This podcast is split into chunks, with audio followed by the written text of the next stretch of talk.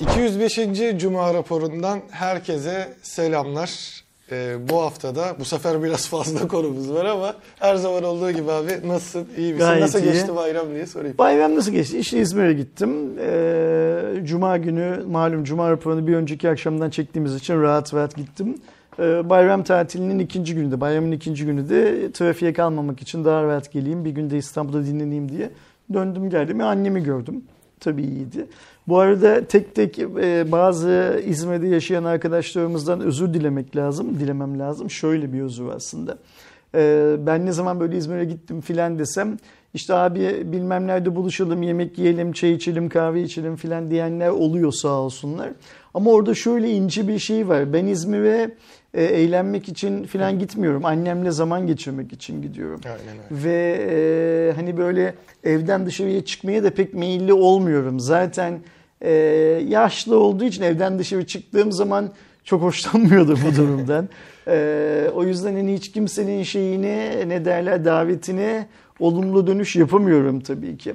Bu İzmir'i çok bilmiyorum ama İzmir'in neresi olursa olsun. Mesela şimdi ben daha önceki bir yayında galiba annemin Gazi Emir tarafında oturduğunu söylemişim.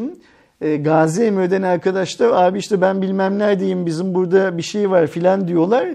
E, yani işte optimumda buluşalım sonuçta yakın hani Aynen. şey anlamında. Onlara bile ya evet buluşalım bilmem ne filan diyebilecek durumum olmuyor ne yazık ki. Hele işte böyle çok kısıldı hani 2-3 günlük ziyaretlerde hiç olmuyor. Ee, Bunun olabilmesi için benim bir 10 gün 15 gün İzmir'de filan kalıyor olmam lazım. O da pek mümkün değil zaten. E Ben de kendim mesela işte Aydın'a İzmir'e gittiğimde hani oradaki arkadaşlarım da şey yapıyor. Ya da şimdi ben kendim oralı olduğum için çok fazla arkadaşım var. İkisini görüyorum diğer üçü kırılmış oluyor. Artık diyorum her geldiğimde farklı insanları görerek O yüzden şey lütfen kimse kusura bakmasın. Bu hani değiştirebileceğimiz bir süreç değil ne yazık ki.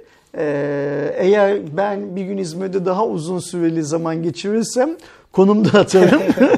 Buluşma da ayarlarım. Aynen öyle. Yani hani şey de olur. Şimdi mesela e, arkadaşlardan bir tanesi işte bir yer söylemiş. E, bakındım yürüme mesafesinde değil ama arabaya bindikten sonra 4 dakikada 5 dakikada falan orada olabileceğin bir yerdi. Tam Gazi Emir girişinde e, bir tane böyle yemek yenilebilecek filan işte pideci tarzında bir yere şey yapmıştım. Gazi Emir geçtim o senin söylediğin optimumu biraz geçtikten sonra hemen sağda böyle yol üstünde bir yer söylemiş. Yani çok yakın. Ee, gidilmez mi? Gidilir normalde. Buluşulmaz mı? Buluşulunur normalde. Ama işte normalde olacak şeyler bunlar.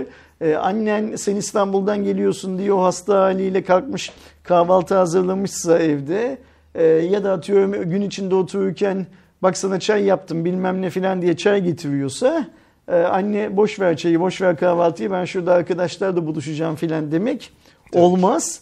Tahmin edeceği gibi arkadaşlarımızın da biz oradayken doğuşla birlikte annem sürekli bir şeyler yapıyor. Yani sürekli bize yönelik bazı hazırlıklar yapıyor elinden geldikçe, gücü yettiğince. Ve biz de hep onlara şey yapmak ne derler uyumak zorunda kalıyoruz. Yani bunu şikayet etme anlamında söylemiyorum.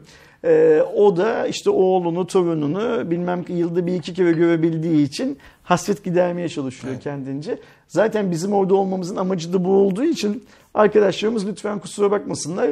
Ee, bayram tatili tatil herkes için iyiydi. Bak ne güzel geldik dün bugün tekrar tatil yani kısa hafta. Aynen. Perşembe cuma çalış cumartesi günü tekrar tatile gir. E, aybaşı maaşlar alındı bilmem ne filan filan keyifler yerindedir diye tahmin ediyorum. Sırf bizim değil herkesin keyifleri yerindedir diye tahmin ediyorum.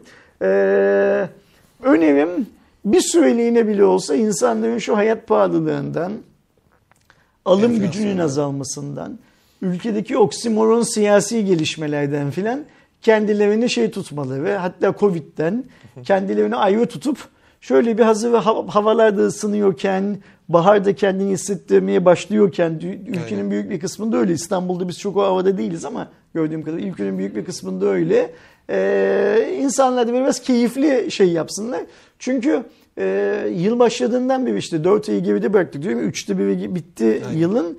Daha böyle önümüzde işi elimizde şey yok. Sevinebileceğimiz bir e, olayımız yok. Evet. Yani hmm, halk olarak, millet olarak sevinebileceğimiz bir olayımız yok daha elimizde.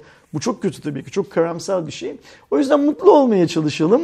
Böyle bu dertlerden işte telefon fiyatıydı, dolar kuruydu filan filan kendimizi biraz şey yapıp şey- en azından bir hafta sonu mesela hazır bayram gazıyla girdiğimiz bir hafta sonu mesela bu hafta sonu Bunlardan uzak geçirelim. Herkese şeyim odur. Sosyal medyaya Ne girmeyelim. derler?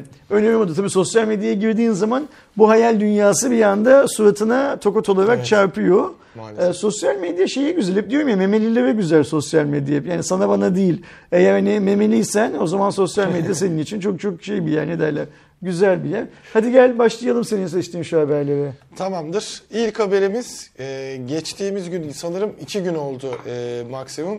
Sevgili e, Recep Baltaş'la bu sefer farklı bir hackerlar iletişime geçti. E, amaç da Get Contact konusu. Get Contact aslında bundan bir e, bir seneye yakın önce zaten bu veri ihlalleri nedeniyle e, yasaklanmıştı ama sene sonuna doğru e, onlar işte aklanma falan filan olup tekrar şey olmaya başlamış. Hatta son dönemde çok fazla reklam çalışması da yapıyorlar ve e, oradaki vurguladığı şey de aslında Get Contact uygulamasının e, temel özelliğini sizin e, kişi listenizin paylaşmanıza izin verdiğinizde elinde çok büyük bir database oluyor, bir veri e, bankası oluyor ve bu, bu veri bankasında sana şey gösteriyor diyor işte Ahmet seni nasıl kaydetmiş, Mehmet seni nasıl kaydetmiş. E, son reklamlarında ise zaten o veri ihlallerinden dolayı engellendiği için e, bu sefer de aynı zamanda oradaki e, seni arayan işte spam dediğimiz e, işte Türk Telekom vesaire e, aracılığıyla alamayan ama size bir şeyler satmaya çalışan şu anda da hepimizi arayan o numaraların dolandırıcı olduğunu gösterdiğini gösteriyor ve reklamda da şey diyor işte aradığınız kişi şu anda dolandırılamıyor diye bir e, komik bir mizansen yapmışlar. Şimdi şeyi soracağım sana. Get Contact bir Türk yazılımı mı? Yok değil. Okey. Bildiğim Peki kadarıyla bir değil yani. Türk yazılımı değil ya. e, şimdi biz hackerların birileriyle işte bu sefer de Recep'le paylaşmışlar anladığım kadarıyla. WhatsApp'tan kontak kurmuşlar Recep'le. Bu da şey demek oluyor. Zaten Recep'in kontak bilgileri ellerinde varmış. Bu da demek diyor ki büyük bir ihtimalle senin benim herkesinki de vardır. E, tabii. Zaten haberin içeriğine baktığımız zaman da işte bu Danla B, Cem B gibi ünlü. Bunlar ünlü mü? Ee, şey Cem'in hani şeyini bilmiyorum ama Danla zaten şeydeki Okey, kadın tamam. influencerlar olarak Bu, bir-. Birçok insanın telefonu var heriflerin elinde. WhatsApp'tan kontak kurmuşlar. Şimdi ben şunu anlamadım Aydoğan burada ne düşünüyorsun onu merak ediyorum. Bizim Türk halkı olarak eğer Get Contact bir Türk yazılımı değilse e, yani şunu anlıyorum. Yemek sepetinden bir veri sızıntısı olduğu zaman Türk gazetecilerle kontak kuruyorlar. E-Devlet üzerinden bir şeyler olduğu zaman Türklerle kontak kuruyorlar. Niye? Bir kamuoyu oluşturup kendi arzuladıkları şeye ulaşmak. Arzuladıkları şey fidye olabilir ya da bu ka- kamu sitelerinde olduğu gibi gerekli önlemlerin alınmasını talep etmek falan olabilir. Şimdi biz Türk halkı olarak Get Contact eğer bir yerli yazılım değilse ki ben de yerli yazılım değil diye biliyorum. Get Contact yöneticilerine ne, ne gibi bir yaptırımımız olabilir? Yani mesela şimdi biz burada şey yapsak, e, ahlar vahlar çeksek, hükümetimiz bu olaya el koysa, Get Contact'ı aforoz etsek mesela, Get Contact tu kaka filan desek. Ki öyle bir şey yapılmıştı Ee, zamanında. bunun Get Contact için anlamı ne olacak? Yani Türkiye'de belli sayıda kullanıcıya kaybetmekten öte ne işe yarayacak bu?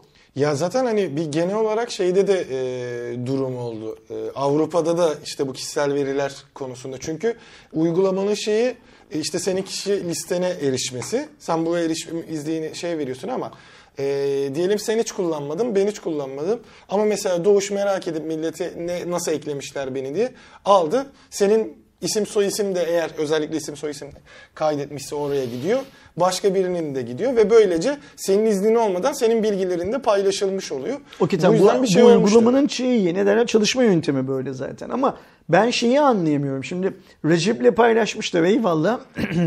bir sonra sabahın köründe tutuklanma potansiyeli olan adam Recep buradan bunu anlıyoruz Ki zaten paylaşamıyor. O da şimdi işin bir diğer tarafı. Yasal sebeplerden dolayı detayları paylaşamıyorum. Yani işte yayıncılara, gazetecilere böyle bir şey de gelmiş oldu şu an. E şimdi bak şöyle bir hikaye var. Ee, burada tabii ki prosedürler belli olmadığı için, daha doğrusu belli olmadığı için dediğim yani e, yazılı bir kurallar zinciri olmadığı için ve dünya bu tarz hikayelerle yeni yeni karşılaştığı için şimdi mesela kendini Recep'in yerine koy.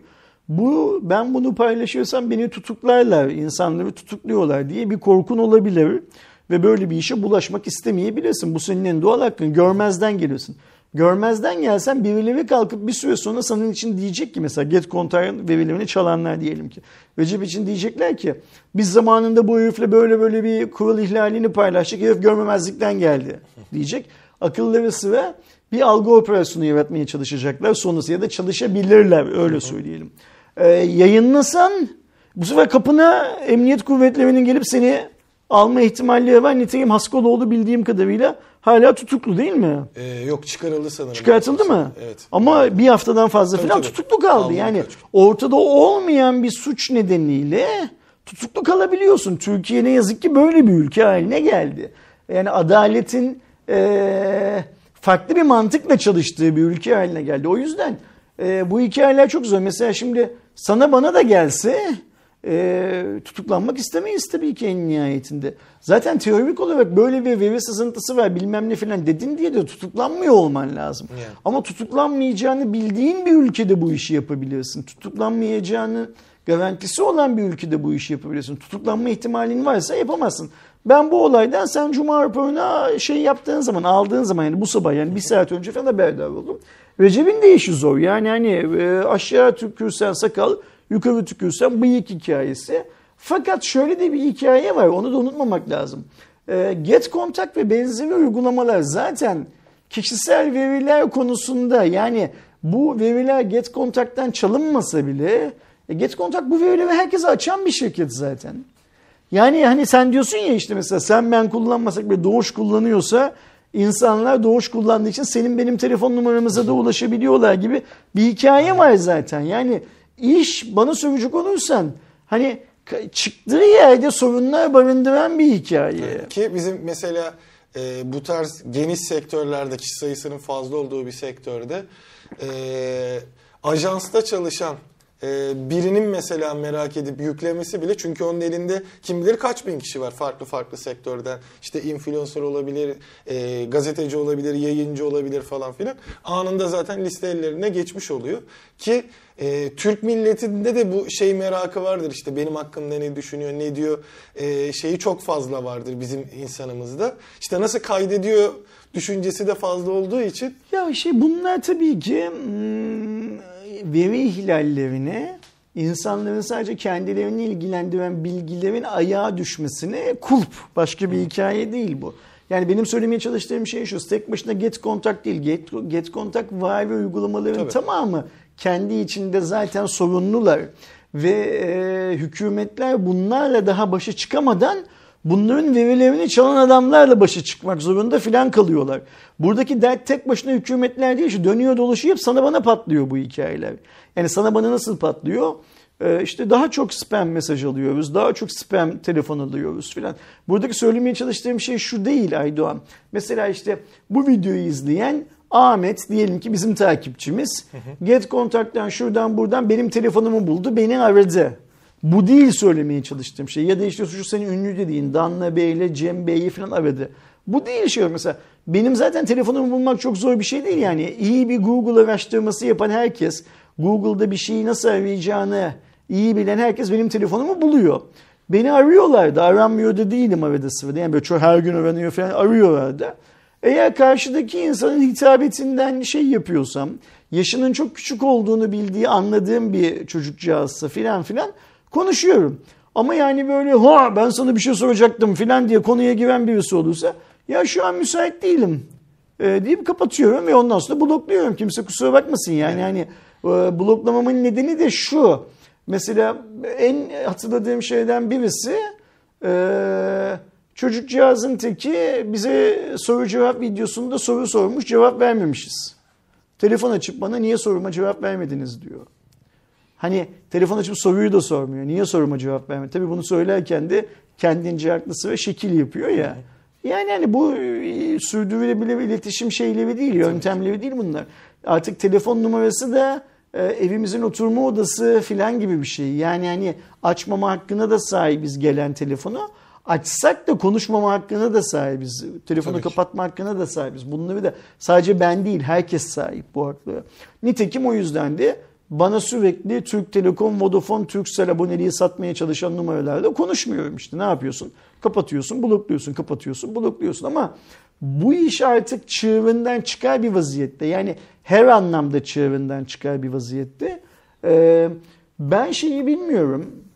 Mesela Get Contact'ın verilerinin çalınmış olması Almanya'da, İngiltere'de, Amerika'da çok büyük bir olay mı? Yoksa Almanya, İngiltere, Amerika hükümetleri ya da yerel yönetimleri her neyse bununla ilgili derhal aksiyonları alıp yani şunu söylemeye çalışıyorum. Şimdi hacker Recep'i buluyor, hacker Haskaloğlu'nu buluyor filan ya. Almanya'da, İngiltere'de, Amerika'da Hans'ı, David'i, George'u bulmasına gerek kalıyor mu? Yoksa eee otorite anında ne yapılması gerekiyorsa yani çaldırana getir yanağını şak, çalana sen hırsızsın lan hapis cezası filan diye uygulamalar yapıyor mu? Yani bunu şunun için söylemeye çalışıyorum. Ben artık sıkıldım bu hikayelerden. Bunların haber olmasından da sıkıldım ve burada şunu beklemiyorum ben. Sırf Türkiye hükümeti devletinden değil tüm dünya hükümetlerinden ya bu işleri çözün. Nasıl çözüleceği konusunda bir konsensüs oluşturun, akıl birliği oluşturun, fikir birliği oluşturun. Bizi sade vatandaş olarak sadece Aydoğan Ersin'i değil dünyanın her yerindeki insanları birer sade vatandaş olarak bu dertlerden kurtarın. Yani ben insanların spam aramalarını bloklamak zorunda kalmayayım mesela. Sen hallet bu hikayeyi. Şimdi get contact 0850 bilmem ne diye bana o operatörün, bu operatörün, şu operatörün satışını yapmaya çalışan herifi biliyor değil mi? Evet. Bu spam diyor. Abi get contact bunu biliyorsa devlet de bilsin. Dünya devletleri de bilsin bu hikayeyi. Ve ayrıca şöyle bir şey var. O 0800'lü hatta alırken Türk Telekom'a bir vaatte bulunuyorsun ya. Ben buradan şu işi yapacağım. Call center hizmeti vereceğim diyorsun bilmem ne filan ya.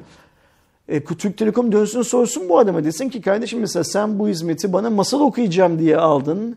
Şimdi Türk Telekom aboneliği, TTNet aboneliği satmaya çalışıyorsun. Bu ne perviz, bu ne Aynen. lahana turşusu. Senin lisansında böyle bir izin yok. Kesiyorum senin hattını ve sana şu kadar da ceza şey yapıyorum diye. Yani hükümetler bu işle ilgilenemiyorlarsa o zaman ilgilenme hikayesini operatörlere devretsinler lütfen. Olabilir evet. Zaten ellerinde var dediğin gibi. Şimdi Doğuş grubunun bir tane e-mail gönderme platformu var. Ve bu adamlarla ben Twitter üstünden çok yazıştım. Bana mail filan dağıttılar. Diyorlar ki bizim sistemimiz e, KVKK kurallarına uygun. Abi senin sistemin nasıl KVKK kurallarına uygun? Bazı hanzolar, bazı dolandırıcılar senin sistemini kullanarak Instagram'ın telif kurallarına çiğnediniz şu linke tıklayın raporunuzu gönderin filan diye mailler gönderiyorlar. Yani insanların Instagram hesaplarını çalmaya yönelik mailler gönderiyorlar. Dolandırıcılık mailleri gönderiyorlar. Ve sen koca Doğuş grubunun sahip olduğu bir tane şirketsin, e-pazarlama şirketisin. Hayır biz buna müdahale edemeyiz diyor oradaki abiler. Ve yaz, yaptığımız yazışmalarda dedim ki sizin bu adamların hesabını kapatmanız lazım. Para kazanıyor ya şerefsizler. Hayır dediler kapatamayız. Şimdi her şeyin kanuna uygun olduğunu varsayabilir miyiz bu durumda? Yani bak şöyle düşün. Kapıya bir herif gelecek, seni dolandırmaya çalışacak. Sen bu herifi polise şikayet edeceksin. Polis diyecek ki hayır ben onunla ilgilenemem diyecek. Böyle bir şey olabilir mi? Polis olması gereken yer bu anlattığım sistemde Doğuş grubunun sahip olduğu o şirkettir. Evet. Ama para aldığı için herifler yok hayır diyor biz buna müdahale edemeyiz diyor. Ayrıca şöyle bir opsiyon da yok. Bak mesela burada da KVKK'nın bir şey diyorum ki benim mailimi sizin sisteminizdeki tüm mail linkleri kapatmanızı istiyorum. Böyle bir hizmetimiz yok diyor. Size gelen her listeden çıkmanız lazım diyor. Ulan o listeyi ben görmüyorum ki çıkmak için ben uğraşayım. Evet. Şimdi diyebiliriz ki burada Aydoğan ya dünyanın her yerindeki ev pazarlama şirketleri, e-mail gönderme şirketleri bu doğuş grubunun yavrucakları, şirketçikleri gibi çalışıyor. Tamam çalışıyor da işte bunu bir yerden zapturapt altına almamız gerekiyor. O doğru. Yani ben dünyanın ben başka yerindeki bana gelen maillerdeki şirketlere mail atıp benim mail adresimi sizin tüm listelerinizden bloklamak istiyorum dediğim zaman onlar mesela çoğunlukla bana tamam bu işlemi yapabiliriz diye cevap veriyorlar. Ama Türkiye'nin en büyük holdinglerinden bir tanesi olan Doğuş grubunun muhtemelen kendi geliştirmediği, birisini zengin etmek için satın aldığı bir şirketteki hiç kimsenin umurunda olmayan pozisyondaki e-maillere cevap veren bir tane dallama hayır diyor ki siz diyor her listeden kendiniz çıkacaksınız. Peki benim o listeye kendimin girdiğimin garantisi ne diyorum? Ne cevap veriyor biliyor musun? KVKK bilmem ne kurallarına uygundur bizim işlerimiz diyor. Ulan KVKK benimle ilgilenmiyor zaten. Aynen. Sen de doğuş grubu olarak ben yani gelen bana çöküyor giden bana çöküyor ve bu Ersin'in derdi oluyor. Diyorum ki bu Ersin'in derdi olmamalı. Hükümet bunu nasıl Turkcell'i, Türk Telekom'a, Vodafone'a ya sizin hatlarınızdan böyle dış aramalar yapılmamalı. Yapılanla ilgili soruşturmayı sizin kendiniz başlatıp gerekiyorsa adli mercileri aksettirmeniz lazım görevini. Hükümet kendisi bu işi yapamıyorsa bunu bu şirketlere vermesi gerekiyorsa Türkiye'de kurulu olan e-mail pazarlama şirketlerine de yani şu Doğuş grubunun cücüğü gibi olan şirketlere de siz de bu eşekliği yapmayacaksınız arkadaşlar. Adam sizin sisteminizden mail almak istemiyorsa mail almamasını sağlayacaksınız. Demesin. Ayrıca bak adam ne diyor? Sen burada bir dolandırıcılığa şey oluyorsun. Vesile oluyorsun. Bir nevi insanların Instagram hesaplarını hacklemeye, dolandırmaya çalışıyor. Ve sen doğuş grubu olarak bu dolandırıcılığın hizmet veren olarak, altyapı hizmeti veren olarak bir parçası oluyorsun. Demesi lazım. Ama diyemiyor. Niye diyemiyor? Ya vatandaşı umursamıyor ya Doğuş grubu dediğimiz grupla, Türk Telekom'la, Vodafone'la, Turkcell'le hükümetin başka başka işlevi var. O başka işlevi yüzünden bu adamlara bu anlamda zorluk çıkarmak istemiyor. Belki de. Herhalde şey değildir değil mi? Hükümet bu dolandırıcılarla birlikte iş yapıyor değildir. Yani üçüncü de ihtimal o da o kadar da değildir yani. Ee, şey Yani şey o yüzden get contact, met contact ben gerçekten şu e, bireysel veri ihlallerinden çok sıkıldım. Bu arada şeymiş abi şimdi birazcık daha baktım o e, yerli vesaire muhabbetinden e, anlayabilmek için e, Türk yapımıymış. Daha sonrasında Portekiz'de de bir şeyi var. Hani merkez var. Şirket Portekiz'de görünüyor artık. Okey ama biz ve sadece biz değil dünyadaki hiç kimse GetContact'ın bir Türk şirketi oldu. Bence Türkiye'de kurulu bir şirket falan değildi. Onlar Türkiye'de İlk geliştirmişlerdi. burada e, şey yok. yapılmış. ticari an olarak büyük burada de, de, değildir Aynen. büyük bir ihtimalle. Zaten bu Get Contact filan gibi şirketlerin tamam Portekiz'de değildir bunlar. Vergi cenneti bir adaya bir tabela şirketi olarak kurulmuşlardır. Burada Get Contact'ı kötülemek için söylemiyorum. Yani bu tarzdaki şirketlerin tamamı öyledir. Hem eee, veri konusunda kimseye hesap vermemek için, vergi konusunda daha rahat olmak için filan. Hem de sahibinin alacağı yattı, kattı, bilmem neydi filan gibi hikayeler daha kolay para keşe dönüştürürsün filan diye öyle yapılıyordu zaten de. Şu, burada Get Contact üzerinde şunu söylemeye çalışıyorum. Recep kendi başına ne yapabilir ki bu konuyla Yani. ilgili? Yani Türk hükümeti devreye girmezse, Interpol devreye girmezse, dünyadaki güvenlik güçleri devreye girmezse Haskaloğlu ne yapabilir? Haskaloğlu da bir şey yapamaz. İşte sadece anladığım kadarıyla Recep şey yapmış değil mi? Değil mi? Get kontağın verildi ve çalındı galiba. Evet, demiş. yani bunu söyleyebiliyorsun. bana Ha, bunu söylediğin zaman karşındaki şirket de yemek sepeti gibi etikten uzak, ahlaktan uzak bir şirketse seni tutuklatıyor o zaman. Mahkemeye veriyor, bilmem ne yapıyor filan filan tutuklatmaya çalışıyor ve dönüp özür de dilemiyor.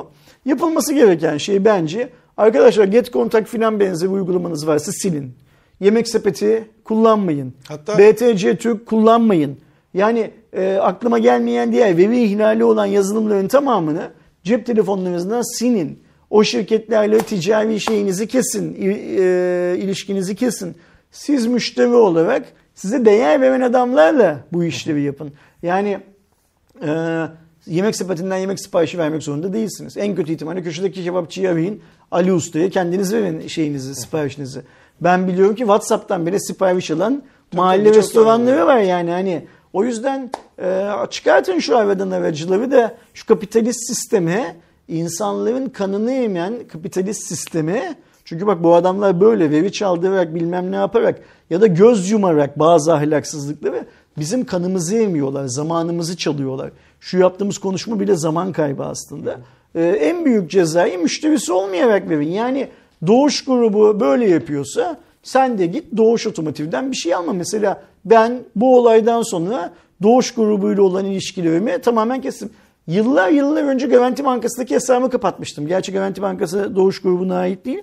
Ama şu saatten sonra da ne zaten NTV bu şey muhabbetinden sonra Penguen muhabbetiydi değil mi? Penguen muhabbetinden sonra seyretmediğimiz bir televizyon kanalı haline gelmişti.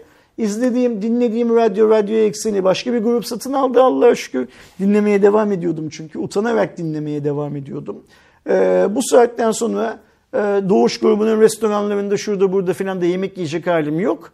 Şu en son olaydan sonra da Araba da almam, servisi de götürmem, bilmem ne de yapmam. Yapana hayırlı olsun deyip kenara çekilmek lazım şey olarak.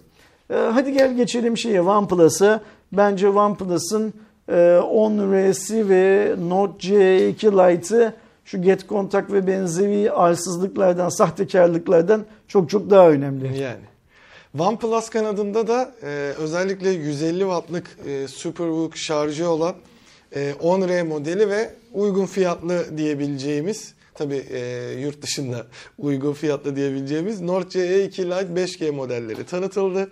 10R'ye baktığımızda 6,7 inç 120 Hz'lik AMOLED bir ekran var Full HD Plus çözünürlüğünde. Dimensity'nin 8100 Max işlemcisini kullanıyor. 8-12 GB RAM seçenekleri, 128-256 depolama seçenekleri, önde 16, arkada 50 megapiksel ana 8 ve 2 yardımcı kameralar ve bataryada da 150 wattlık versiyonunda 4500 mAh ee, bir de 80 wattlık versiyonu var. Onda da 5000 mAh bataryaya sahip. Tabii ki Oxygenos'la beraber geliyor. E, fiyatlarına baktığımızda da 812 ve 12256'lık modelleri 80 wattlık şarjlı olanları 509 ve 560 dolar. E, sadece 12 256'nın bu 150 wattlık işte özel versiyonunda da 575 dolar e, fiyata sahip. C2 Lite 5G modeline baktığımızda 6,58 inçlik en azından kompakt diyebileceğimiz günümüze göre 120 Hz'lik IPS bir ekranımız var. Snapdragon 695 5G'yi kullanıyor. 6 e, ve 8 GB RAM, 128 GB depolama alanı var. Önde 16, arkada 64 2.2 olacak şekilde bir e, kamera dizilimi. 5000 mAh'i de 33 Watt'la şarj ediyor. E, 628'i 260, 828'i de 285 dolar fiyatlara sahip. Ben her iki modelinde fiyatlarını beğendim. Evet. Hele bu şey olan yani 200 dolar, 260, 265 dolar olan cihaz gayet başarılı. Fiyat anlamında gayet başarılı. Ve ne zaman bu 500 dolar civarlarında cihazlar görsem yani 400 dolarla 600 dolar civarında böyle yeni cihazlar görsem hep kafamda şey dönüyor. Apple bu işe ne zaman bulaşacak? Hani o İngilizlerin ketçap olmak şeyi vardır ya ne, ne zaman girecek buraya hikayesi geliyor. Bu pazar Apple'ın çok fazla şeyini iştahını kabartıyor olmalı. Yani 200 dolar ve maliyet 500 dolar ve sat hikayesi aslında söylemeye çalıştığım şey. Ee, ve biz Apple o pazara girdiği zaman e, o pazarın da büyük bir ihtimalle galibi olacağını bir süre sonra biliyoruz. E, işte Android böyle böyle bitecek. Gerçekten bitecek. Hani şu benim yıllar önce söylediğim hepimiz bir gün iPhone kullanacağız hikayesi var ya. ister istemez hepimizin iPhone kullanmaya gideceğimiz yol böyle. Bunu tek başına OnePlus'ın, Xiaomi'nin, Samsung'un falan durdurabilme şansı yok. Evet. Burada e, o, o işletim sistemi üreticisi olan Google'ın işte OEM dediğimiz bu Samsung, Apple, Xiaomi filan gibi şirket, Apple diyorum Samsung, Xiaomi, Oppo filan gibi şirketlerin işlemci üreticilerinin filan hep birlikte şey yapmaları, davranmaları gerekiyor. Çünkü Apple'ın pazar payını arttırdığı başka segmentlerde de piyasaya girip o segmentlerin de lideri haline geldiği durumda en büyük zararı aslında Samsung görecek, Xiaomi görecek zannediyoruz ama aslında en büyük zararı o zaman Snapdragon, Qualcomm görmeye başlıyor.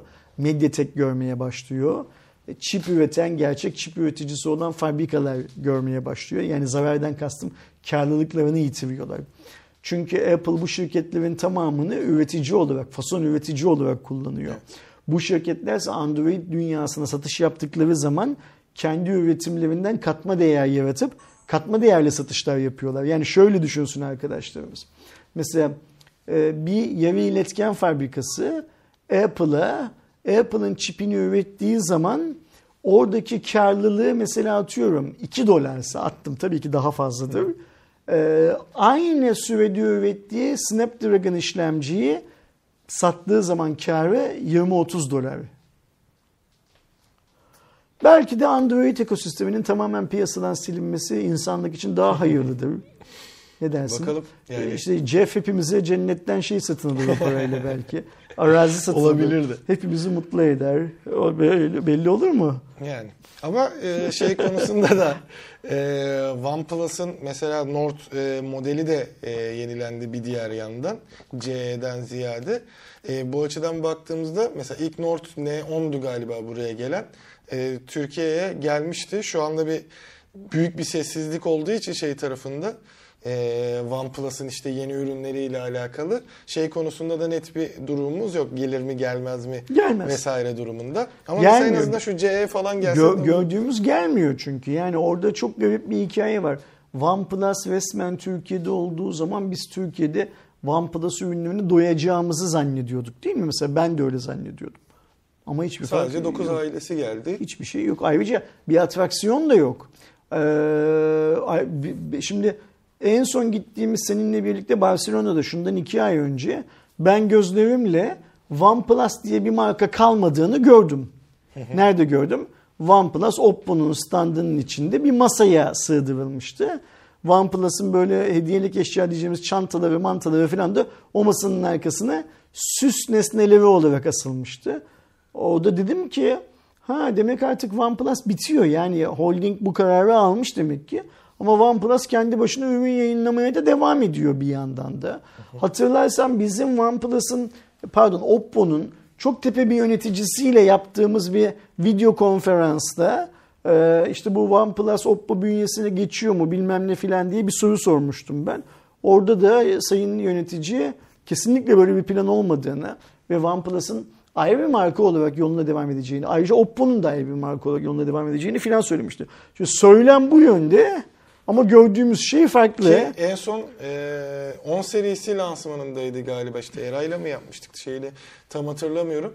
Orada da mesela onlar hep şey yapıyor yani ayrı bir lansmanda biri çıkıp anlatmak yerine bir konsepte böyle bir e, kısa film gibi yaptıkları için oradaki e, mizansende şey de vardı zaten.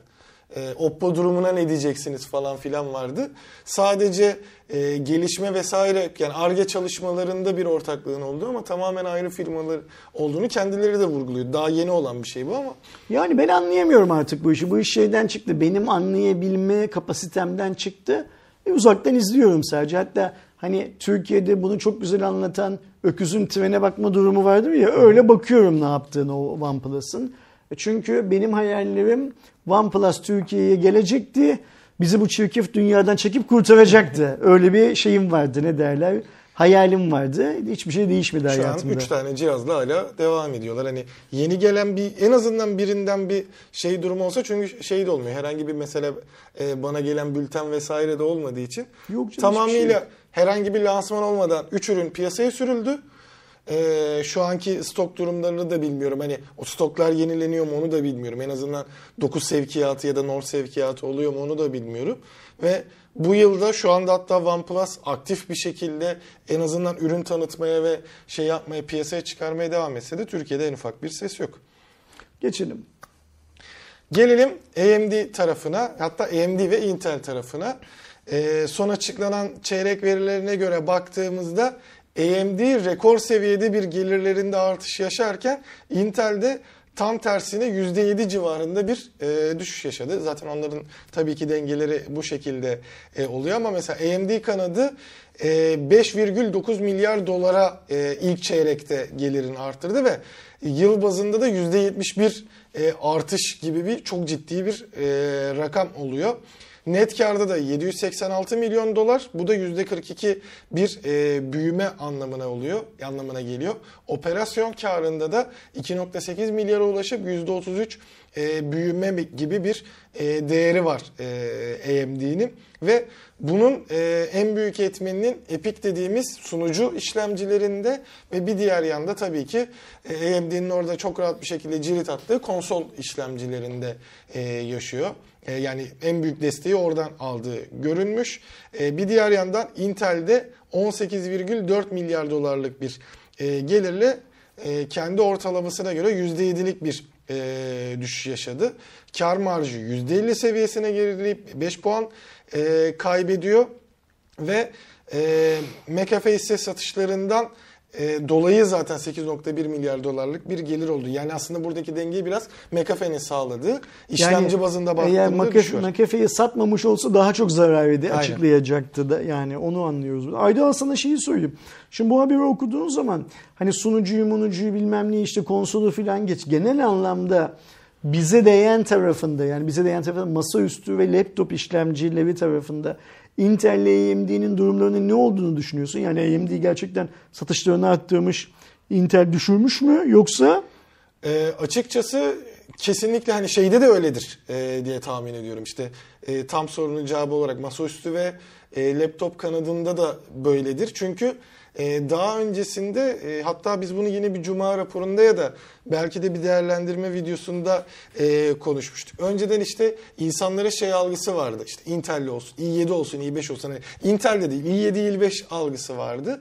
E, son dönemde özellikle Ryzen kanadı kendini toparlayınca hani 3000 serisiyle diyelim ama mesela 5000 serisinde ya da bir e, liste hazırladığımızda şeye baktığımızda da çok fazla Ryzen'lı ürün görüyorum. Ya da kendi çevremde bile hani e, sadece bir işte teknoloji editörü olarak falan değil çevremde bilgisayar alan insanlara da baktığımda çok fazla Ryzen tercihi var ve bunun en büyük etmenlerinden biri de şey değil. İşte Ryzen olsun durumundan ziyade fiyat performans dengesi. Ama şey de artmaya başladı. Ya hani ben Ryzen tercih ederim o fiyata diyenler de oldu. Hani i3 alacağım ama Ryzen'lısını alırım. En azından daha stabil çalışıyor. İşte pil ömrülü e, özellikle laptopta pil verimliliği yüksek falan filan. E, şu anda mesela önümdeki örnek MateBook 16 var. Huawei'nin en güçlü cihaz olarak geçiyor ve Ryzen 7 serisinden işlemci var. İşte geçtiğimiz gün e, Asus'un bir e, VivoBook Pro e, modelini inceledik. Kanalda bulabilirsiniz. O da mesela Ryzen 9 5900 HX falan var. Hani bize gelen ürünlerde de Peki sana dengede bir şey soracağım. arttı. Şimdi Intel ekran kartı işine kolları sıvadı ya tekrar. Ee, sence o işin nedenlerinden birisi bu azalan gelirleri biraz Bir oradan tedarik etmek bilmem ne falan olabilir mi? Çünkü sonuçta ihtimali var. AMD ekran kartı dediğimiz işin içinde çok uzun zamandan beri var. Ee, ve hani bu AMD'nin karlılığını pozitif yönde etkileyen faktörlerden Tabii ki. birisi. Acaba Intel'in de tekrar bu ekran kartı hikayesine girmesi düşen, düşen marjları görüp kendini dengelemek için olabilir mi? Yani ihtimali çok yüksek çünkü Intel zamanında farklı farklı denemeler yaptı. Yani mobilde de girdi. Hani e, tabletlerde özellikle gördük. Yo cep telefonunda da. Aynen Asus'un gerçi ilk Asus'ta bir iki model vardı e, özellikle. Ve ikinci Zenfone'unda opsiyonel olarak, Zenfone 2'de opsiyonel olarak şey vardı. Intel Yani bu tarz vardı. denemeleri yaptığını görüyoruz ama mesela ben de burada özellikle şey tarafında AMD'nin en büyük e, katkılarının Epic'te olmasına e, şaşırmıştım. Çünkü en azından benim hani böyle derinlemesine bir araştırma yapmıyorum ama e, işte son kullanıcı tarafında işte masaüstü ve e, laptop kanadında AMD'nin ciddi bir hata olduğunu zaten görüyorduk. Ama Intel'in de en büyük kozunun Xeon olduğunu biliyordum ben mesela. Şey sunucu işlemcileri olduğunu biliyorum. Burada Epic'ten çok büyük gelir oluyorsa orada da bir denge sağlama durumu olacak. Çok büyük ihtimalle şu anda pazar paylarına bakarsak hala Xeon çok büyük üsttedir ama e, AMD oradan gelir sağlamaya başlamış ve satışlarını arttırıyorsa Intel'in de bir çıkar yol bulması lazım burada. 12. nesil önemli bir artıydı ama benim gözümde de şöyle bir son kullanıcı için dezavantajı var. Hadi laptopta bu fark etmiyor da e, bilgisayar tarafında şeyi yenilemek isteyen, 12. nesle geçmek isteyen anakartı da yenilemesi lazım. Orada da sistem çok değişti ve AMD bunu yıllardır e, aynı mimariyle, aynı anakart düzeniyle yapabilmeni sağlıyor. Böyle bir farklılığın etkisi var. E, ama zaten hani belli dönemlerde AMD'nin artıp Intel'in azalması falan normal. Ama bu sefer Intel'in işi biraz daha zormuş gibi geliyor bana. Hadi hayırlısı. Bi- Bize yarasın da ne olursa E olsun. tabii e, önemli olan bize yaraması. Intel'de toparlamak için bir şeyler yapacaktır ki 12. nesilde bir bombalamasını gördük hani farklı farklı ürün skalalarında. Ama şeyde göreceğiz. Yani 5000 serisinde özellikle AMD çok güzel bir şey yaptı ki bu önümüzdeki dönemde artık yeni nesil ataklarında gelmesi bekleniyor. Bakalım bu düzen nasıl değişecek? Intel toparlayacak mı? AMD mi? Daha çok şey yapacak deyip bu sefer kripto dünyasına geçiş yapalım. Biliyorsunuz bir iki kere konuştuğumuz dijital Türk lirası içinde e, pilot uygulamasının başlayacağı ortaya çıktı Anadolu Ajansı'nda. E, Türkiye Cumhuriyeti Merkez Bankası, Havelsan, Aselsan ve TÜBİTAK Bilgem ortaklığıyla geliştirilecek olan dijital Türk lirasını e, bu kurumlarda çalışanlar tarafından test edileceği ortaya çıktı.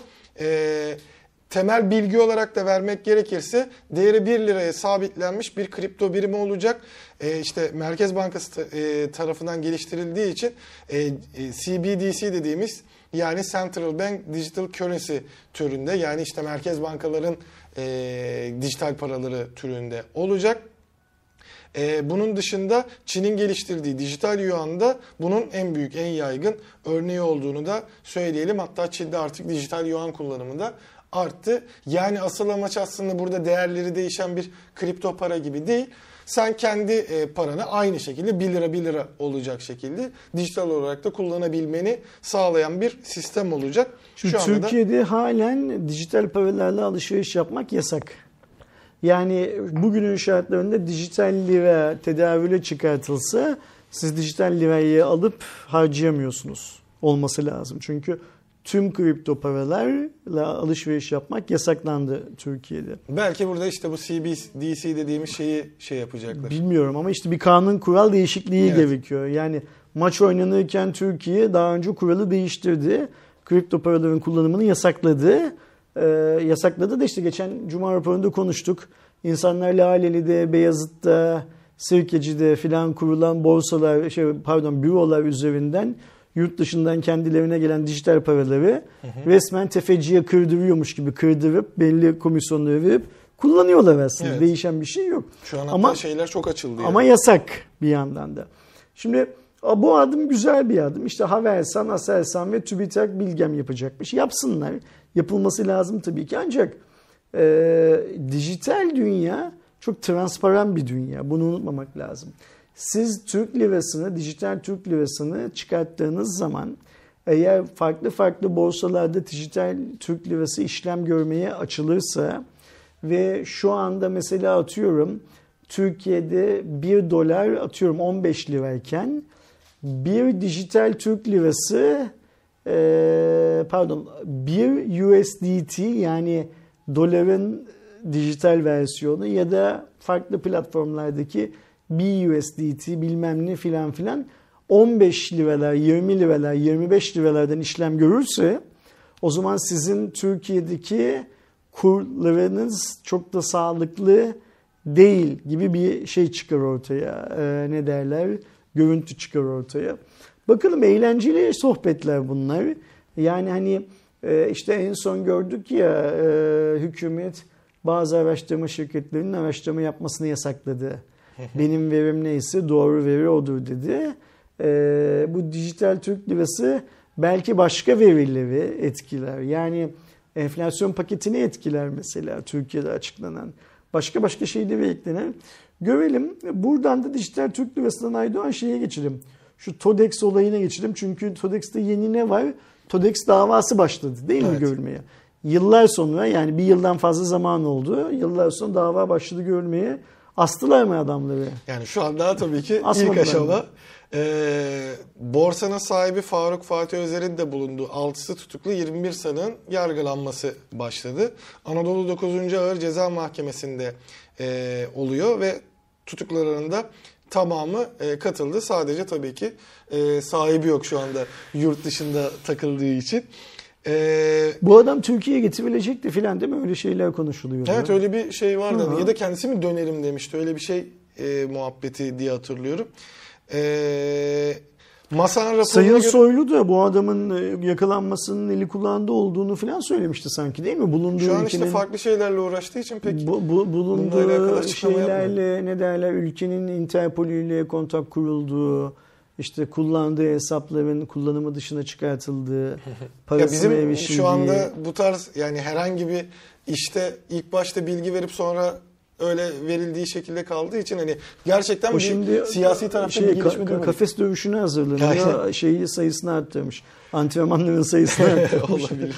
o yüzden Masak raporuna göre e, Fatih Özer'in hakimiyeti altındaki 3 ayrı hesapta 253 milyon 714 bin 909 e, lira değerinde kripto paranın önemli bir kısmının e, ticari merkezi Malta'da bulunan bir kripto para hizmet sağlayıcısı nezdinde yer alan kripto varlık cüzdanına transfer edildiği e, görülmüş. 21 sanık hakkında da Fatih Özer de dahil olmak üzere suç işlemek amacıyla örgüt kurma ve yönetme, bilişim sistemleri, banka veya kredi kurumlarının araç olarak kullanılması suretiyle dolandırıcılık, tacir veya şirket yöneticileri ile kooperatif yöneticilerinin dolandırıcılık ve suçtan kaynaklanan mal varlığı değerlerini aklama suçlarından 12.165'er liradan 40.562'şer e, yıla e, var, kadar hapis cezası isteniyor şu anda e, şey olarak ve 40.525 yıl. evet Her bir şeye 21 sanığın her birine 40 bin yıl verecekler öyle mi? 40 bin yıl.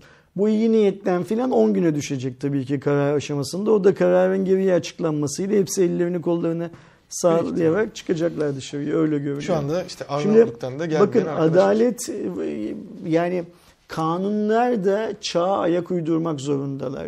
Şimdi bu olay olalı çok uzunca bir zaman var. Burada parasını kaptıran çok fazla insan var. Burada parasını kaptıran insanların bir kısmına el altından e, kaptırdıkları paralar üzerinde anlaşıp davalarını geriye çeksinler diye yürütülen bir operasyon Evet. var. Bunu ben söylemiyorum. Bunu e, Faruk Fatih Özer'in avukatı olan bayan e, sosyal medyada, televizyon kanallarında falan açıklıyor zaten. Mağdurlarla görüşüp anlaşıp savcılıktan şikayet dilekçelerini geriye çekmelerini talep ediyoruz diyor. Ve geldiğimiz noktada işte tutuklu sanıklar var, tutuksuz sanıklar var bilmem ne filan filan filan hala 40.600 562 yıla e, ceza istenmesi filan gibi şeyler var. Şimdi adalet sistemi çevik olmak zorunda. Suç işlenir işlenmez cezayı yapıştırabilmesi lazım. Bu davaların bu kadar uzaması iyi alamet değil. Çünkü insanların nezdinde adalete olan e, inancı da azaltan işler bunlar. Şimdi e, çoktan ya burada bir dolandırıcılık var. Bariz işte yani dolandırıcılık nedir? Abi ben sana para verdim. Sen dedin ki param bende güvende benim param gitti. Benim param nasıl giderse bu normaldir kripto para işinde. Bugün 10 lira olan Dogecoin alırım. Bugün niye 10 lira olmuştur? Elon Musk tweet atmıştır. 3 gün sonra Dogecoin 10 kuruşa düşer. Ben 10 liralık para almışımdır. Benim param da 10 kuruşa düşmüştür. Bu benim hatamdır. Burada kimseyi suçlayamayız. Musk için push deriz ama o bizim paramızı geriye getirmez. Çünkü pa- para Musk'ın cebine, benim cebimden çıkıp Musk'ın cebine girmiştir çoktan. Ee, Bu örnek değilse öyle değil. Ben paramı yatırıyorum zannediyorum ki işte Doge aldım, USDT aldım, AVAX aldım, bilmem ne aldım filan filan. Bir yere şey aldım zannediyorum. Ama aslında almamışım.